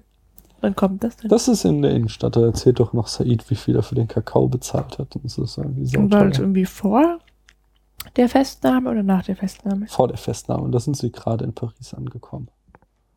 Lass uns doch gleich drauf eingehen, weil das ist auch eine der spannendsten Szenen. Erzähl doch mal kurz, was da passiert. Oder so ich? Hm. Also sie sind irgendwie auf einer öffentlichen Toilette Mhm. und ähm, ich weiß gar nicht, Said telefoniert und hm, Hubert und Vince schmollen, Ja, die streiten sich vor allem. streiten und schmollen, Also streiten Hubert ist wieder sau ist noch immer sauer wegen der äh, äh, Waffe. genau wegen der Waffe und da fallen ja dann auch quasi die die Film der Filmtitel fällt dann ja, in dem halt über äh, Vince einbläut, so wenn Vince zur Schule gehen gegangen wäre, hätte er dort gelernt, dass Hass nur wieder Hass erzeugt so und äh, er, ja, und Vince wiederum ist am Lamentieren, wie schlecht es ihnen doch eigentlich geht, so. Und wie schlecht sie behandelt werden. Ja, während die so doch ähm, so und also ein Gespräch stattfindet. Aber das, Das ist ähm, passiert, wenn man eben isst beim Podcast. Oh, das zweite Mal passiert. Beim ersten Mal habe ich nicht gegessen. Also nochmal. Ähm, die führen also ein Gespräch, das eigentlich ähm, nicht für weitere Ohren geeignet ist. Aha. Und plötzlich öffnet sich eine Toilettentür, eine weitere und ein alter Mann kommt raus. Mhm. Der war wohl auf so einem, also so in einem, in einem KZ oder Arbeitslager Ja. und erzählt von der Fahrt mit dem, mit dem Waggon dorthin Aha. von einem Freund von ihm, der irgendwie bei einer, bei einer ähm, Klopause irgendwie vergessen wurde. Also irgendwie ging es darum, dass der sich geniert hat vor den anderen, Zu kacken. genau. Und deswegen hinter den Busch gegangen ist und deswegen hat er irgendwie nicht mitgekriegt, wie der Zug abgefahren ist und die Wärter haben nicht mitbekommen, dass einer fehlt. Mhm. Und der Zug fuhr dann halt ohne diesen Freund weiter, der dann am Ende wahrscheinlich gestorben ist in der Ja, Kälte. das sagte er, das sogar buchstäblich sagt der alte Mann und der ist erfroren. Also Gott klar, das kann ja er natürlich nicht wissen, aber wenn er da irgendwo mitten im Winter im Schnee sitzt. Das habe ich nämlich, als er erzählt hat, auch gar nicht kapiert, was daran so schlimm ist, vergessen zu werden. Ich würde ja, hätte ja eher gedacht, dass die alle versuchen zu fliehen. Naja, wenn die halt zum. Beispiel irgendwie so nach Auschwitz Ja, transportiert ich wurden so kapiert. und dann da gibt's halt große Strecken in Polen, wo nicht viel los ist. So. Hm. Ähm, was warum erzählt er diese Anekdote? Hm, Was ist die das Funktion? fragen sich die Jungs auch, ne? Genau, das wird buchstäblich ausgesprochen. So, warum hat er uns das erzählt? Hm. Was ist die Funktion? Was glaubst du? Hast du eine Idee? Ich hatte zwischendurch einen, aber ich weiß nicht mehr. Also ich denke, die sollten. Ich habe, also, überleg du mal und hör mal auf zu kauen und dich irgendwie selbst zu beißen. Ja, also erstmal ist es ja eine Parabel so. Die Geschichte ist ja so, dass sein Freund hinter dem Zug herläuft und dabei seine Hose, die er nicht rechtzeitig zumachen kann, Stimmt. festhalten kann. Und, jede, und er versucht ihm die Hand zu reichen und jedes Mal, wenn er versucht nach der Hand zu greifen, rutscht ihm halt die Hose runter und er wird entsprechend langsamer, wenn dir die Hose runterrutscht und dann muss die Hose wieder hochziehen so. Und äh, also die Parabel ist halt immer, wenn du halt versuchst, jemandem zu helfen, wird das verhindert wieder. Kommen Umstände, die dies verhindern. So. Was ja auch so ein bisschen auf die Situation von den Jungs zutrifft, so, so quasi. Äh, wieder dieses fatalistische Thema, Grundthema des Films, so die Machtlosigkeit. Äh, sie haben keine Möglichkeit, da jemals rauszukommen, äh, thematisiert. Aber auf der anderen Seite beschreibt er halt etwas, was noch viel, viel schlimmer ist, äh, als das, was die Jungs erleben, so. Hm. Weil ich glaube, dass, dass er, er, also er hat halt irgendwie einen jüdischen Namen, deswegen gehe ich halt davon aus, dass er, du weißt, er sagt es nicht explizit, aber ich gehe stark davon aus, dass er halt Jude ist und in ein KZ kommt, so. Und der Holocaust ist halt nochmal 10 Milliarden mal schlimmer als das Leben in einem armen Viertel, so. Und das halt, das, das war so für mich diese Doppelerklärung. Einerseits erzählt halt die Parabel, die total auf die Situation der Jungs zutrifft, so. Man kann ihnen nicht helfen, so. So, und sie kommen da nie raus, aber auf der anderen Seite erzählt er halt gleichzeitig von etwas, was noch viel, viel schlimmer ist, als was sie erleben. Was so bedeutet gleich mit, äh, stellt euch mal nicht so an. So, Mhm. Es ist zwar kacke, euer Leben, aber es kann immer noch viel schlimmer werden. Vielleicht ist ja alles gar nicht so schlimm, wie ihr tut. Ja, Ist klingt ein, plausibel. ist dir noch was eingefallen? Nö.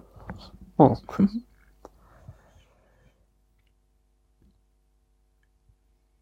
Mm, Ich hatte eben schon diese äh, Szene, wo der DJ da Mucke, den Innenhof mit Mucke beschallt, äh, auf, äh, ja, Mucke auflegt ähm, und wir dann so eine wunderschöne Kameraflug aus seinem Fenster heraus über den Hof haben.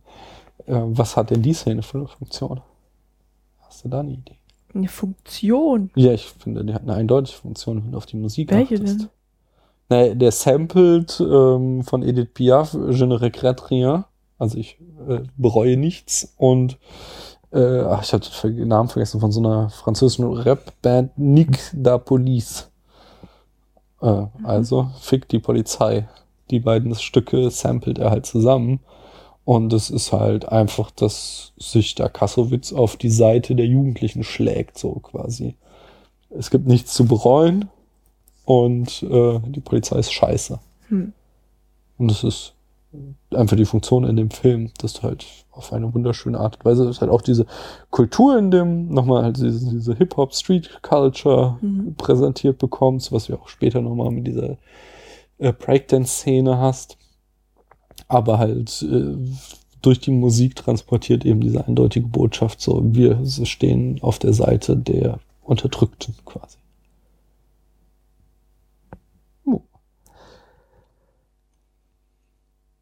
Daran anschließend ist natürlich, und da habe ich ja auch schon eine These dir gegenüber geäußert, äh, total spannend, auch diese, also warum ich jetzt so, sind so losgelöste Szenen quasi, die so unabhängig sind von der Rest der Geschichte. Ja, einmal diese Hip-Hop-Szene und die andere ist ein, die äh, surreale Kuh-Szene, möchte ich sie nennen. Wo halt einfach, Vincent hatte das vorher schon erzählt, dass er eine Kuh in diesem Bonnier gesehen hat. Und später hat er es nochmal, dass er mit Said da rumsteht und er sieht eine Kuh da mitten in dieser Hochhaussiedlung rumlaufen und äh, versucht halt Vincent, äh, Said darauf aufmerksam zu machen, aber bis der hinguckt, ist die Kuh schon wieder verschwunden, sodass nicht ganz klar ist, ob die Kuh vielleicht nur eine Einbildung ist von Vincent. Oh, hast du da eine Idee? Da habe ich ja, wie gesagt, schon mal drauf angesprochen. Das habe ich jetzt ehrlich gesagt nur für einen Gag gehalten. Ja, ich glaube halt auch da wieder, ich auch, auch da wieder eine ähm, detaillierte Theorie.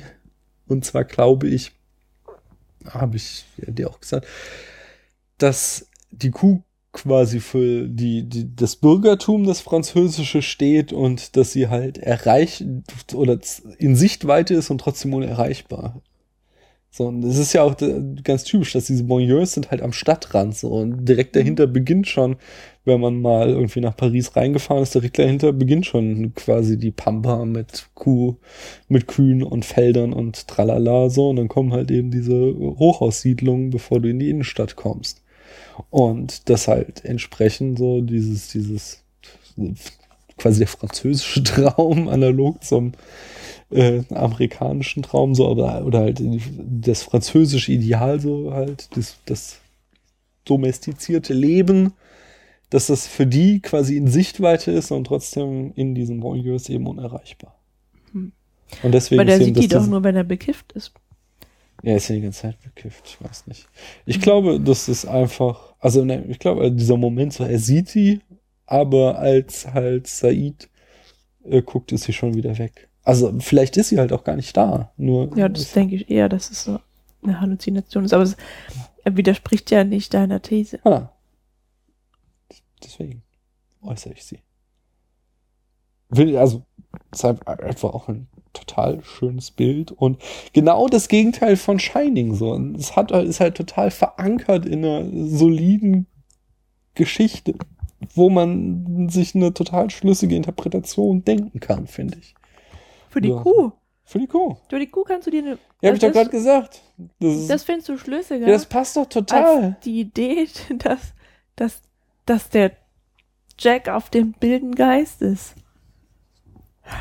Also nee, das ist ich- nicht, dass das der echt ist und der andere vielleicht ich sage ja der nur, dass dieser Film mehr Argumente dafür liefert. Weil das Thema ist ja, wie ich sagte, Machtlosigkeit und dieses, sie kommen da nicht raus. Und zugleich ist ja auch die, die Grund, warum sie überhaupt nach Paris fahren können, so, weil das alles um die Ecke ist. So. Das Bürgerliche, das äh, Leben der Reichen ist direkt zum Greifen Also nah, ich aber trotzdem Kuh noch nie als unerreichbar. Metapher für Bürgerlichkeit gesehen. Die Kuh Ja, ist eine Metapher fürs Landleben. Ja, aber halt für dieses Französische. So, sie sind nicht Teil der französischen Gesellschaft. So, Hä?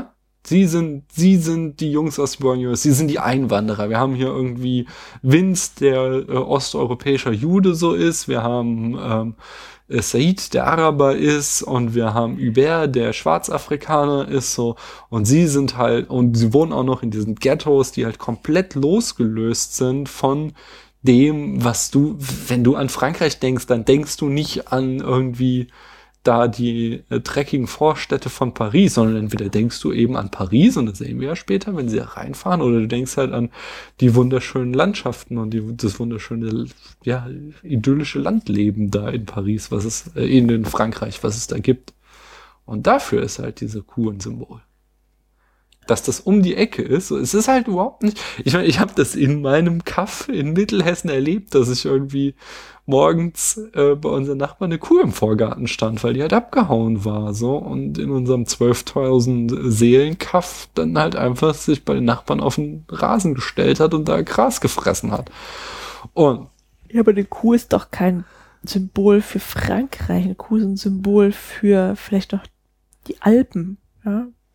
Ja, aber, aber nicht, also, es ist erstmal ein F- Symbol für, für, für Domestizierung, für äh, Dasein, angekommen sein, so für die Basis der Gesellschaft, so, weißt du? Du brauchst Landwirtschaft, um ein Land am Laufen zu halten. Und in jedem Land gibt es Landwirtschaft und die Bauern sind so quasi äh, die, die Grundfesten der Gesellschaft. Und wenn du die, äh, ja, und diese Jungs, die arbeitslos sind und in ihren Vorstädten rumhängen, die sind halt genau das Gegenteil dazu, weißt du?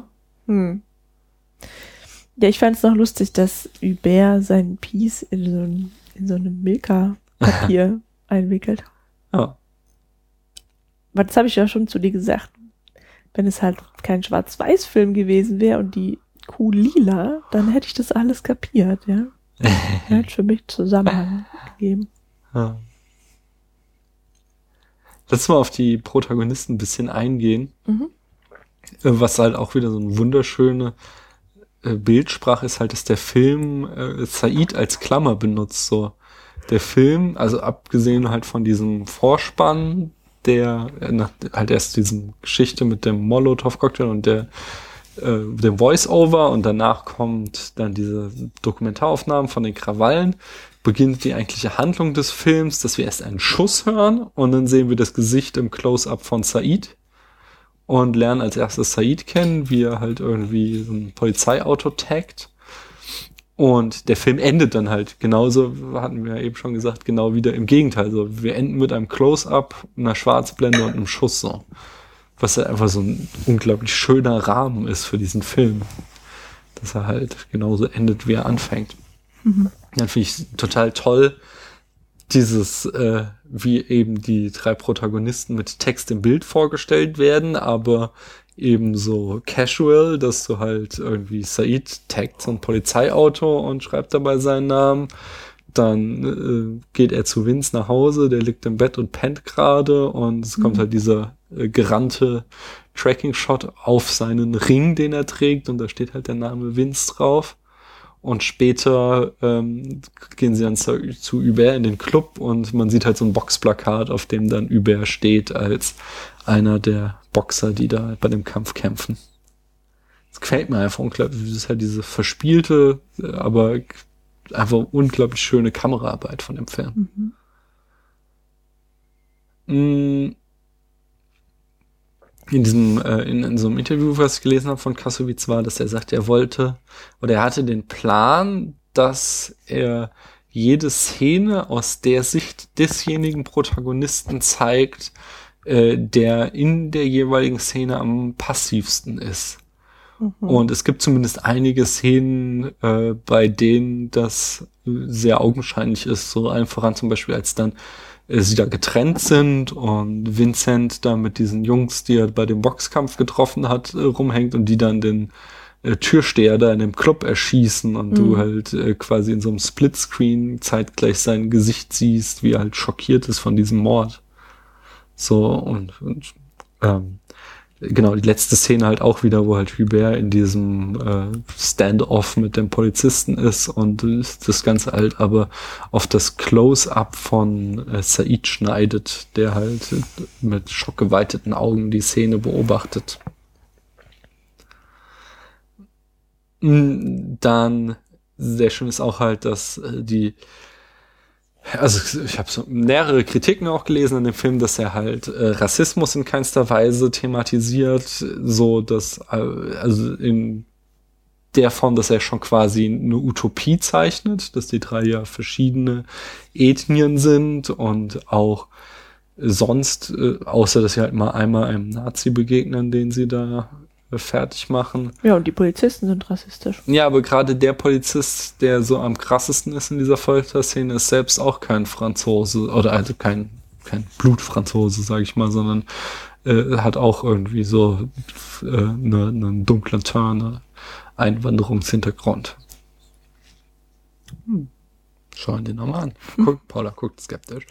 Äh, aber äh, es gibt einen anderen Grund, also äh, das ist wiederum einfach auch eine Metapher auf das ähm, Bleu Blanc Rouge, dass er halt da drei verschiedene Hautfarben nimmst, dass er halt einfach das Beurre Blanc Black ist oder äh, äh, nimmt, was halt irgendwie, das ist so ein geflügeltes Wort, dass das quasi die Trikolore der Banlieues wäre.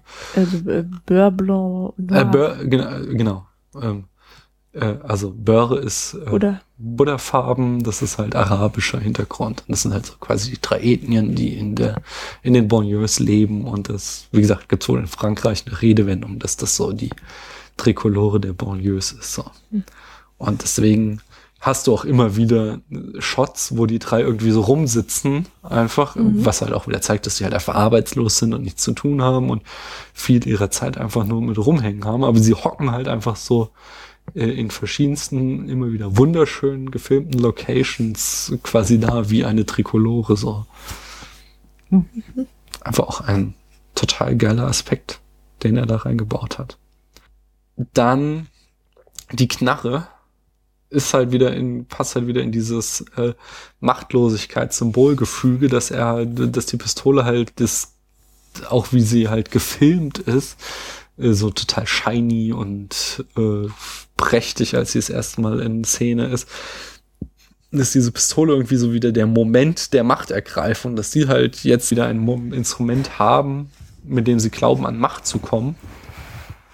Oh, Was ja natürlich sich im Film dann wieder äh, wie, ja, die ganze Zeit total anders ausspielt. So. Also es ist, führt ja letztlich doch wieder zu dieser Fatalismus, dass sie, dass auch das sie nicht weiterbringt. Was ja schon Ja, eine gut, total gegen den Nazi- idiotische Idee war.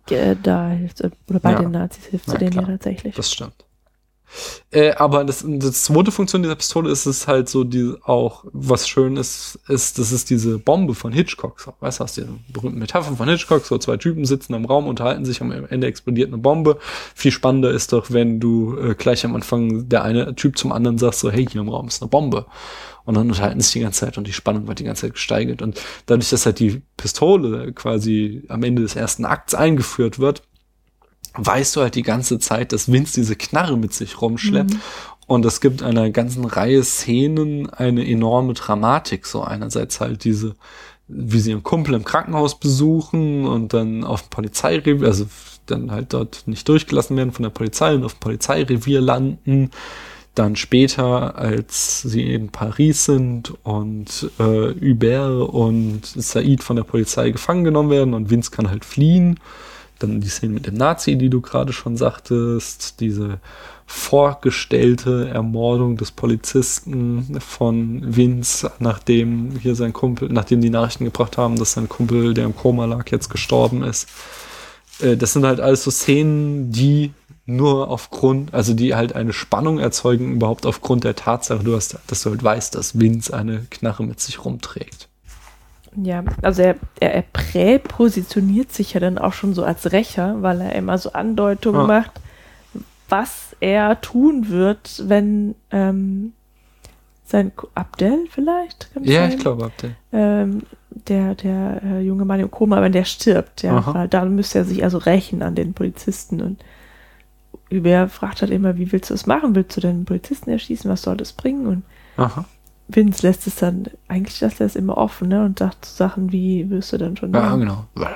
Aber, also eigentlich Das deutet er an, dass er tatsächlich einfach einen Polizisten dann Genau, das erschießt. kulminiert dann ja in dieser Traumsequenz, die, und die ist unglaublich geil mit, wo also sie, sie hängen da irgendwie in so einem Einkaufszentrum rum, äh, weil sie den letzten Zug verpasst haben und die Nacht irgendwie rumbringen müssen und schauen halt da auf so einem öffentlichen Fernseher die Nachrichten und erfahren, dass Über gestorben ist. Und Abdel, wenn er Ach, so Abdel, hieß. ja genau. Wer ist ja einer von den drei. Jedenfalls äh, schleicht sich dann Vince quasi weg und er steht dann halt so mit den Fingern zu einer Pistole geformt vor so einem Polizisten und stellt sich vor, wie er den umbringt, wie er den erschießt. Aber zugleich, und das ist quasi schon so der Hint, dass er es den ganzen Film nicht mehr machen wird, finde ich wunderschön, die Neonbeleuchtung äh, die man hinter ihm sieht, bildet um seinen Kopf herum einen Heiligenschein. Das fand ich unglaublich toll. Das ist mir auch aufgefallen sogar. Ja, dass er da steht, so, äh, stellt sich vor, er bringt jetzt diesen Polizisten um und siehst ihn halt mit einem Heiligenschein und weißt, okay, er wird es nicht machen. Ähm, eine Szene, die mich hingegen wieder total ratlos zurückgelassen hat, ist diese ganze äh, Besuch bei Asterix im Apartment mit dem russischen Roulette und so. Übrigens hieß Asterix in Amerika, in der amerikanischen Version des Films Snoopy. Nicht Obelix. Aha, Nee, weil die Amis nicht nicht, wissen, was? Asterix ist. Aber äh, warum? Warum gibt es die Szene und was soll das überhaupt? So, das, das war so ein bisschen so. Na, da sieht man halt auch wieder, was diese, also was hattest du ja schon am Anfang erwähnt, was mich an dem Film so gestört hat, war, oder, oder das hat mich nicht gestört, sondern so gestresst, Ja. dass die Jungs so aggressiv waren. Also bei jeder Ge Gelegenheit sind die immer gleich total ausgerastet. Ja, ja. waren halt dann sauer und haben geschrien und gestritten oder naja, dann Vince hat halt immer besonders schnell dann seine Pistole auch gezogen und das sehen wir halt auch bei Asterix. Sie sind eigentlich da, ähm, damit Said irgendwie Geld, dass er Was Asterix ihm von- schuldet, Ja, genau, ja. dass er das irgendwie zurückbekommt und es sieht auch alles gut aus. Aber dann kommt es halt zum Streit und, und Vince zückt halt seine Pistole und dann ja, ja. gibt, also hätte halt, wäre das quasi fatal geendet, wenn sie da nicht doch einfach früher gegangen wären. So. Ja. Ich glaube, Hubert ist ja wieder derjenige, der sagt, komm, lass uns gehen. Ja, weiß ich gerade auch nicht mehr. Das Also, ist halt einfach nur ein, eine von vielen Szenen, in der man halt, in der halt irgendwas schief läuft mhm. und äh, die Pistole halt nicht der letzte Grund dafür ist. Hm. Okay. Ja, das klingt ziemlich plausibel. Das finde ich die so, so, diese Szene ist so der Anfang von so einer leichten Delle in dem Film, so, wo sie dann auch getrennt sind, so, okay, natürlich, das mit Ja, der das ist Folter schon ist schon krass, aber, nee, ich meine, ich finde so, so von Inszenierung, so, das finde ich so, äh, dieser ganze Vince-Arc, der dann passiert, wo er dann halt mit den Kumpels da bei diesen, mit den Mhm. anderen Gang da, bei dem Boxkampf und dann halt diese Erschießung von dem, das fand ich alles so, jetzt bei der zweiten Sichtung von dem Film fand ich das so ein bisschen so, ah, das, das irgendwie, vielleicht muss ich das nochmal sehen, so, jedenfalls hat mich das so ein bisschen, mh, fand ich eher schwächer, beginnt mit diesem Asterix. Ja, das ist aber halt, ähm, halt auch wieder so ein Zeichen von, oder, oder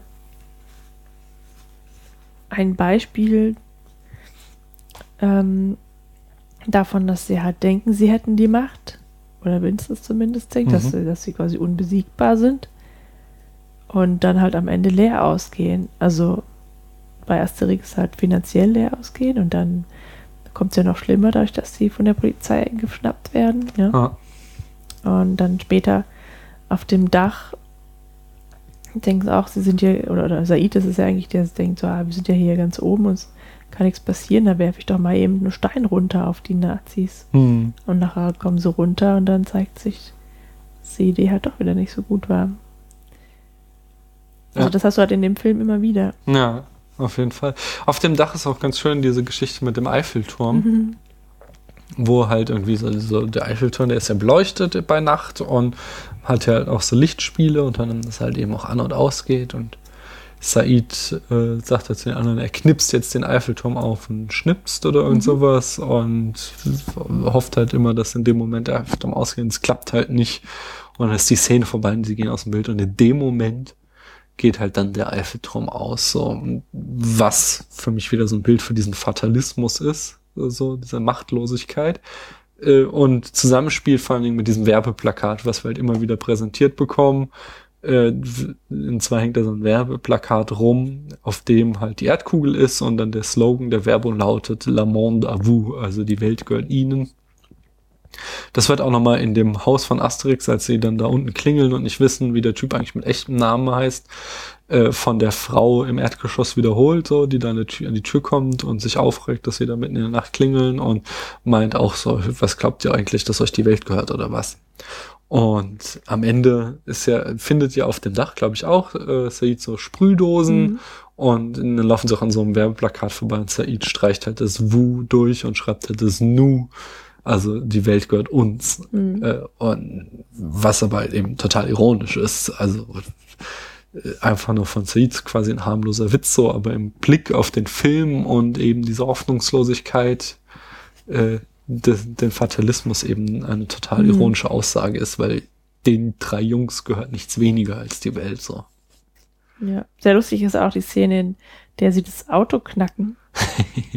Ähm, und dann irgendwie, das was hast du verstanden, was der Betrunkene da sollte?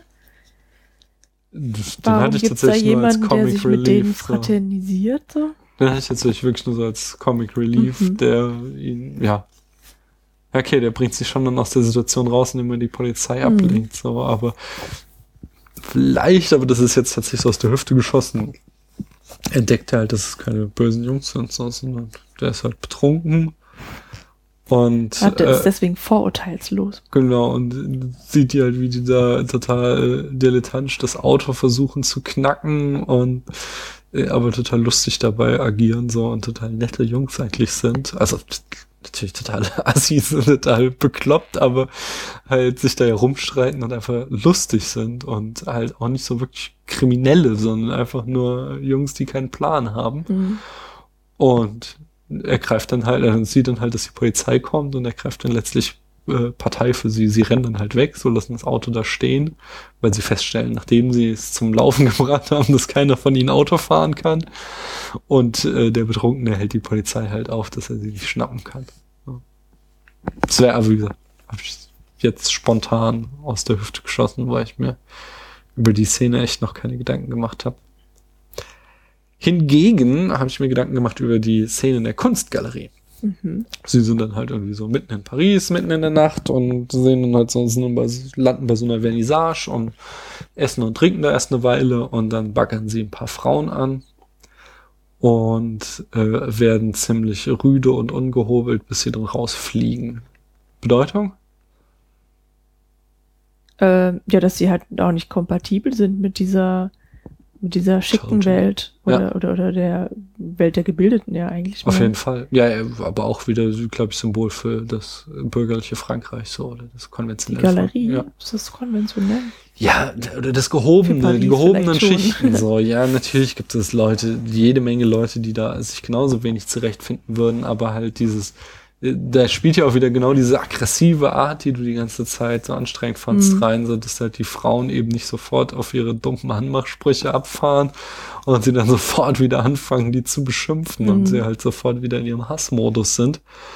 Ähm, und ich glaube, aber die hat noch eine, also total, hatte ich jetzt auch gar nicht so auf dem Schirm, aber hast du vollkommen recht, dass diese äh, Inkompatibilität da drin steckt. Aber das andere, was ich dachte, ist halt, dass sie genauso wie diese Nummer mit dem Boxclub am Anfang halt auch ähm, so ein bisschen so ein, so ein Warnschild ist, diese Szene, so dass halt, äh, wie gesagt, Kassowitz schlägt sich ja total auf die Jungs, äh, auf die Seite von den Jungs und gegen die Polizei, aber dass er uns dann halt immer wieder so Szenen zeigt, wie, ja, sie sind halt auch keine Unschuldslämmer, so. Mhm. So, ich habe zwar Sympathien für sie, aber irgendwie sind sie halt auch, sind sie halt auch Arschlöcher manchmal, Mhm. so. Und in denen sind sie da halt Frauen am belästigen, wie gesagt, vorher offensichtlich äh, hat da über was versucht, irgendwie so ein Sozialprojekt, Sportprojekt aufzubauen, was sie kaputt gemacht haben.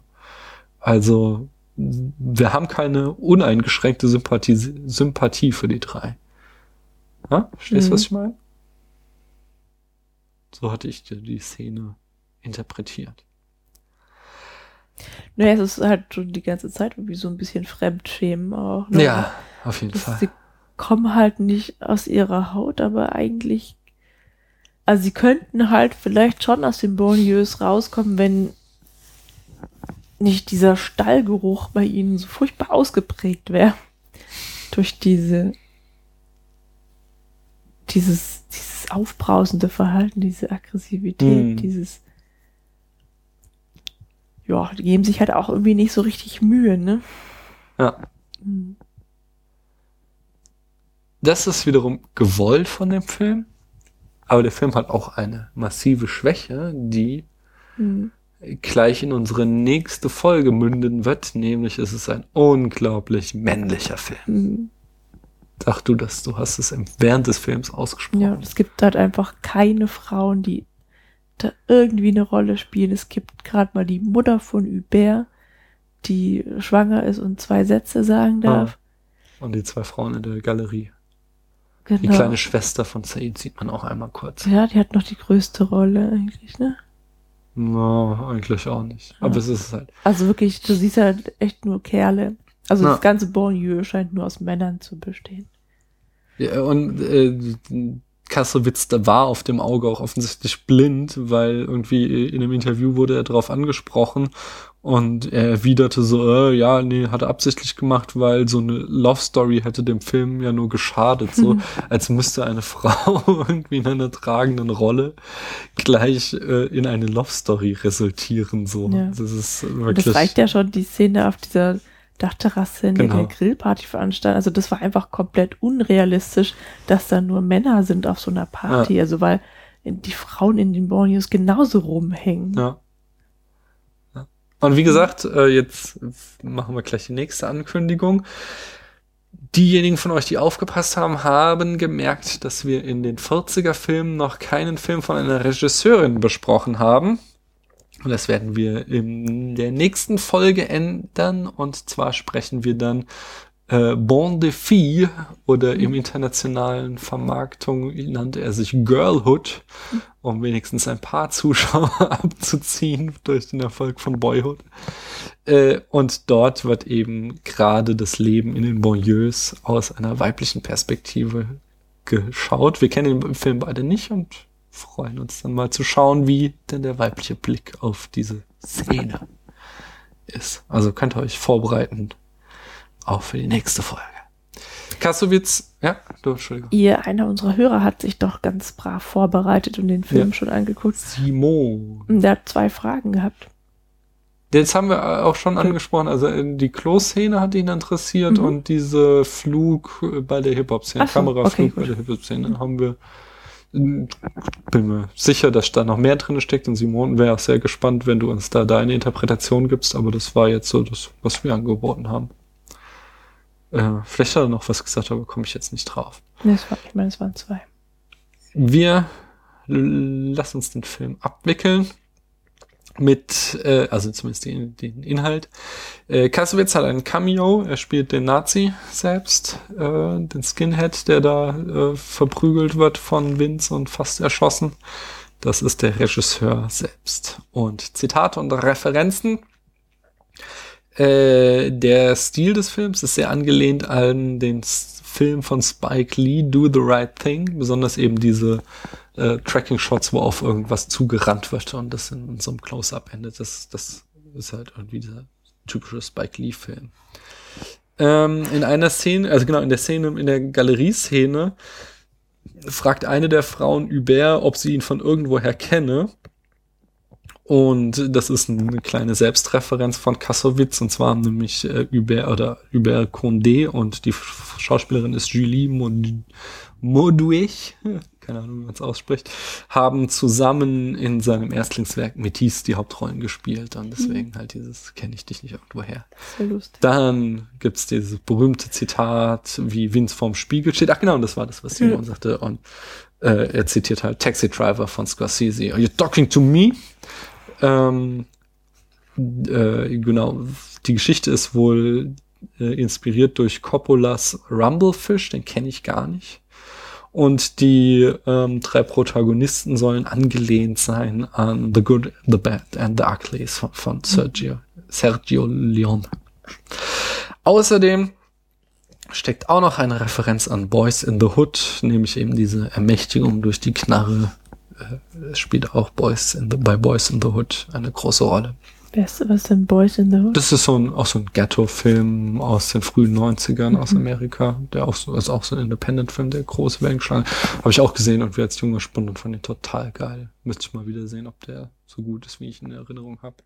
Mit Ice Cube und Cuba Gooding Jr. und ich weiß nicht, wer noch mitspielt. Also doch hier, äh, Morpheus, äh, wer ist der? Also, na gut. Ähm, die Rezeption. Kassowitz selbst sagte immer, dass der Fluch, äh, der Film für ihn ein Fluch und ein Segen ist. So einmal natürlich ein Segen, weil er so ein enormer Erfolg für ihn war. Andererseits halt auch ein Fluch, weil jetzt 20 Jahre vergangen sind und er enorm viel dazwischen gemacht hat, aber alles, auf das er heute angesprochen wird, ist immer La Haine so, weil das einfach das eine große Ding war, was er gemacht hat. Lustig ist auch, dass äh, Vincent Cassel sagt, dass die Leute in Frankreich ihn auf der Straße, wenn sie ihn sehen, immer noch ansprechen mit Are you talking to me? Und die meisten nicht mal wissen, dass es sich um ein Zitat von Taxi Driver handelt. So. Äh, also er sagt es ja im Film auch auf Französisch. Äh, ich weiß nicht. Redest du mit mir halt auf Französisch. Der Film muss ein Riesenerfolg gewesen sein. Leider auch wieder typisch für einen europäischen Film habe ich keine Zahlen gefunden, wie viel er denn wirklich eingenommen hat. Aber äh, die Ängste des Studios waren wohl ähm, äh, ja unbegründet, weil genau, weil weil er offensichtlich sehr sehr viel Geld eingespielt hat. Ähm, der Film wurde auch ähm, genau wurde wurde dem äh, französischen Kabinett vorgeführt. Die mussten sich das Regierungskabinett musste sich den Film angucken als ein äh, Lehrstunde, wie sich die Jugend von heute so fühlt. Ähm, aber äh, er war lief auch in Cannes und hat da auch den Preis für die beste Regie gewonnen. Aber die Polizei hat als Protest gegen die schlechte Darstellung äh, bei der äh, als Kassowitz das Kino verlassen hat und die Crew haben sie ihm den Rücken zugedreht. So, sie haben ja da eigentlich die äh, so Spalier gestanden, um die Menge zu kontrollieren oder so. Und aber als er dann kam, haben sich alle umgedreht, um ihn nicht ansehen zu müssen, als Protest dagegen, wie schlecht er die Polizei darstellt. Ähm, es gibt seit geraumer Zeit Gerüchte, dass ein La Haine Teil 2 folgen wird, aber bisher ist da noch nichts geschehen. Äh, die Idee ist einfach, weil die, äh, ja, die Geschichte in den Banlieues sich, wenn überhaupt, nur verschlimmert hat seitdem und nicht verbessert hat und es da vieles zu erzählen gibt. Ähm, der Film war, schlug in Frankreich auch so enorm ein, weil er halt stilistisch einen ganz neuen Weg gegangen ist. Der französische Film war in den 90ern vor allen Dingen geprägt durch, ähm, warte, wie heißt das? Das, hm, Le Cinéma du Patrimoine, das sind so mehr so Kostümfilme, so Cyrano de Bergerac und sowas, so irgendwie halt Herkunftsfilme und wie französische Geschichte oder so zum Urteil haben, äh, zum Thema haben. Das war so die eine große Strömung der 90er im französischen Kino. Das andere ist das äh, Cinéma du Luc. Das sind so Sachen wie Luc Besson, so äh, actionreiches Kino, was sehr an Werbeästhetik anlehnt. Und äh, äh, da brach halt La Haine als einfach etwas komplett Neues rein und irgendwie als Cinéma de Bonlieu einfach eine komplett neue Strömung eröffnete, etwas, was noch nie da gewesen war. Äh, dann gab es direkt im Anschluss an ähm, die Veröffentlichung von La Haine wieder erneute Ausschreitungen, wo dann auch die französische Regierung meinte, dass der Film dafür verantwortlich sei. Allerdings war da halt auch wieder irgendein Gewaltakt der Polizei, hatte dem zugrunde gelegen. Von daher ist es, äh, naja, auch eher so ein Feigenblatt gewesen. Interessant ist in dem Zusammenhang auch, dass 2005 es das berühmte Kassowitz-Sarkozy-Argument gab. Damit war Sarkozy noch Innenminister und kandidierte gerade als äh, Präsident. Und äh, da gab es dann die nächsten Ausschreitungen in den Banlieues. Da waren so Jungs an, ähm, von der Polizei in ein äh, Umspannwerk gejagt worden und wurden da dann quasi durch den Strom gegrillt. Und äh, Kassowitz äh, schrieb auf seinem Blog irgendwie einen, äh, ja, eine bittere Anklage, dass Sarkozy das ganze Situation nur ausnutzen würde, um halt irgendwie Wahlkampf zu betreiben. Und Sarkozy antwortete daran, darauf dann in einem offenen Brief. Und es gab so einen äh, Schlachtenabtausch, Schlacht, Schlagabtausch, Schlagabtausch zwischen den beiden in der Öffentlichkeit, wo Kassowitz sich halt eben äh, auf die Seite der Jugendlichen schlug und Sarkozy halt eben, na, konservativ. Genau, wie halt war. Ähm, ja, interessant ist auch halt, dass dann jetzt irgendwie vor zwei, drei Jahren gab es die nächsten Ausschreitungen da und was sich jetzt halt massiv gewandelt hat und was eben auch auf die Anschläge vor zwei, drei Tagen äh, hindeutet, ist, dass äh, äh, in dem Film halt, wie ich ja schon sagte, halt Rassismus innerhalb zumindest der Gruppe keine Rolle spielt. Und ich halt einen Artikel gelesen habe, dass es in den 90ern tatsächlich auch noch nicht der Fall war, sondern dass es dann noch tatsächlich mehr oder weniger ein Gefühl von wir gegen die gab. So, wir hier unten, egal welche Ethnie wir haben, gegen die äh, reichen Wichser in Paris. So. Und dass sich das halt massiv geändert hat und dass mittlerweile halt äh, der politische Islam, Islamismus und damit verbundener Rassismus und Antisemitismus eben in den Milieus Einzug gehalten hat und es da innerhalb der Bewohner eben eine Spaltung gibt und es eben auch, wie wir ja dieses Jahr jetzt schon zweimal gesehen haben, eben islamistische Anschläge gibt. Der Film hat auch ein paar Preise gewonnen. Und zwar, äh, wie ich schon sagte, in Cannes der beste Regie für Mathieu Kassovitz, der César, der französische Oscar. Da hat er den besten Film, den besten Produzent und den besten Schnitt gewonnen. Bei Rotten Tomatoes hat er die sagenumwogene 100% hält er. Das heißt, es gibt in die, von den bei Rotten Tomatoes registrierten Kritikern keine schlechte Kritik zu dem Film. Und äh, in den IMDB Top 250 landet er auch auf Platz 228. Äh, und auch das Empire Magazine hat irgendwie mal die 100 besten Filme des World Cinema aufgelistet und da landet er auf Platz 32. Und bevor wir Und jemanden... 250 ist der beste oder der schlechteste von den Top 250? Der schlecht, also, ne, es ist zwar der schlechteste, aber es sind die 250 besten Filme aller Zeiten in der wissen. IMDb. Ja. Aber es ist ja ein Unterschied, ist, ob es der beste oder der schlechteste Nein, ist. nein, er ist relativ weit unten in dieser Liste. Es ist auch eine Zuschauerliste, also so du und ich, wir können da alle abstimmen. Aber äh, immerhin ist, ist es halt schon sehr, da kommst du halt nicht so leicht rein. Jedes Jahr werden etliche tausend Filme veröffentlicht. Bevor wir den Film benoten, Paula gähnt hier schon stark. Und dafür habe ich ja was vorbereitet, damit Paula uns nicht einschlägt, nämlich. Sie guckt total resigniert. Dr. Paula beantwortet Fragen. Möchtest du etwas zu Geschäftsführern großen Konzerne sagen? Möchtest du Gespräch mit einem Mädchen oder Fehler gut machen? Gespräch mit einem Mädchen hatten wir doch schon. Ja, das ist eine andere Frage, die aber so ähnlich ist. Das hast du auch schon beim letzten Mal kritisiert, dass wir da zwei sehr ähnliche Fragen haben. Dann das letzte. Hey ihr, ich war die letzten Jahre nicht immer sehr nett zu anderen und ich habe jedem halt immer, das passt auch gut zu dem Film, immer offen gesagt, was ich von ihm oder ihr halte und auch manchmal beleidigt und manchmal sogar Leute, die ich eigentlich mag und ich habe über Leute gelästert, die anders waren und diese spüren lassen, dass ich sie nicht mag und ich fühle mich irgendwie in letzter Zeit sehr schlecht dafür und äh, und seit ich von jemandem gehört habe, jeder hat seine eigenen Probleme, deshalb sollte man zu jedem nett sein, will ich es wieder gut machen und den Leuten zeigen, dass ich jetzt nett und sozial bin. Aber ich fand, ich bin da äh, am besten. Äh.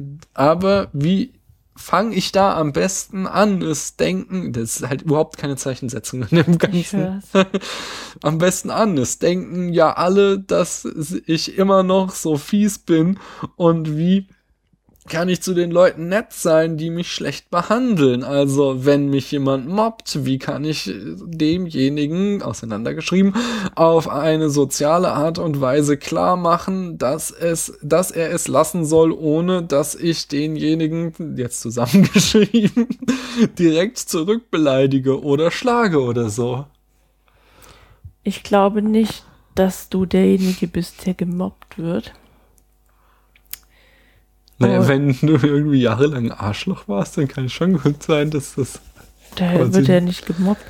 Hm. Wenn du gemobbt wirst, dann bist du ja absolut passiv. Ja. Okay.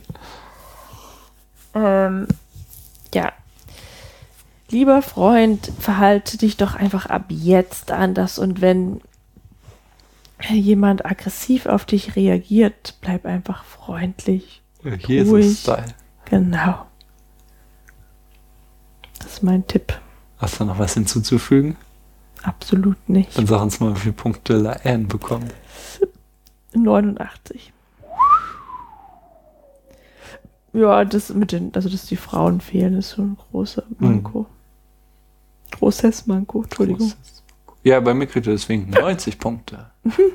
Mein Gott, sind wir nah Ja, beieinander. Ja, wahr? aber ich meine, kann man sich nicht beschweren. Krasse Film, total in der Spitzengruppe, hat so zwei Schwächen, eben hat keine Frauen drinne und das andere war halt, dass er so einen leichten Speedbump hat in eine, äh, nach zwei Dritteln, finde ich so, wo halt vielleicht werde ich das nach der dritten, vierten, fünften Sichtung irgendwie mal ganz anders Aber ich sehen. weiß, was du meinst. Aber im empfunden. Augenblick Hm. habe ich halt so das Gefühl, dass halt er so ein von dem Moment an, wo sie da bei Asterix ins Apartment kommen, bis zu dem Moment, wo sie sich dann auf dem Bahngleis wieder begegnen, äh, dass er da einfach so, ein, so eine Handvoll Szenen hat, die für mich so ein bisschen aus der Spur geraten sind. Und das ist so das, was ich ihm abziehe, aber ansonsten einfach fantastischer Film. Schaut euch den an. Äh, Ah ja, und ein dann Film, der auf jeden Fall wert ist, dass man sich an ihn erinnerte in allen ein Ewigkeiten. bisschen mehr Farbe wäre halt cool gewesen. Ich meine, sorry, aber Film aus den 90ern. Schon Schwarz-Weiß. schwarz-weiß. Was ist denn das? Wenigstens so wie Spielberg in ähm, äh, hier Schindlers Liste, dass man mal ein rotes Mädchen Die reinpackt. Kuh lila machen zum Genau, Beispiel. genau, das Hätte die auch endlich gewesen. mal Sinn gehabt, die Kuh. Okay, ähm, ich sag hier mal Tschüss, denn wir müssen morgen früh raus.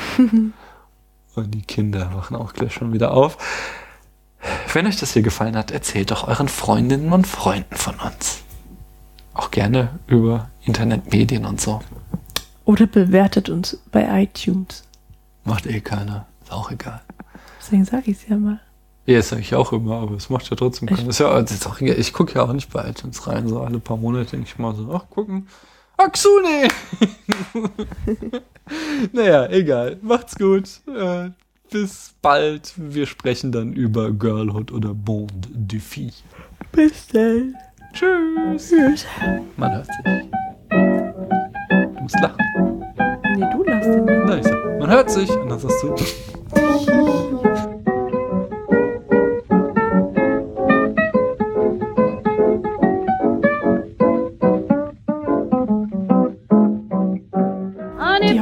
heutige Folge Spätfilm wurde Ihnen präsentiert von Quietus. There have been no cases of anyone surviving who has taken the preparation. Daddy government hands out suicide kits and antidepressants in the rations. But ganja is still illegal. Honey, baby, won't you cuddle near? Let sweet mama whisper in your ear. I'm wild about that thing. It makes me laugh and sing. Give it to me, Papa. I'm wild about that thing. Do it easy, honey. Don't get rough. From you, Papa, I can't get enough. I'm wild about that thing. Sweet joy it always brings. Everybody knows it. I'm wild about that thing. Please don't hold it, baby, when I cry. Give me every bit of it, else I'll die. I'm wild about that thing. Yada jing jing jing. All the time I'm crying, I'm wild about that thing. What's the matter, Papa? Please don't stall. Don't you know I love it and I want it all? I'm wild about that thing. Just give my bell a ring. You can press my button. I'm wild about that thing. Mm, if you wanna satisfy my soul, come on and rock me with a study roll. I'm wild about that thing. Yeah, I like your ting-a-ling. Kiss me like you mean it. I'm wild about that thing. Come on, when you say you're ready, just say let's go. Mm, I'm wild about that thing. Come on and make me feel it. I'm wild about that thing. Wild about it when you hold me tight. Let me linger in your arms all night. I'm wild about that thing. My passion's got the flame. Come on, yeah. And what about that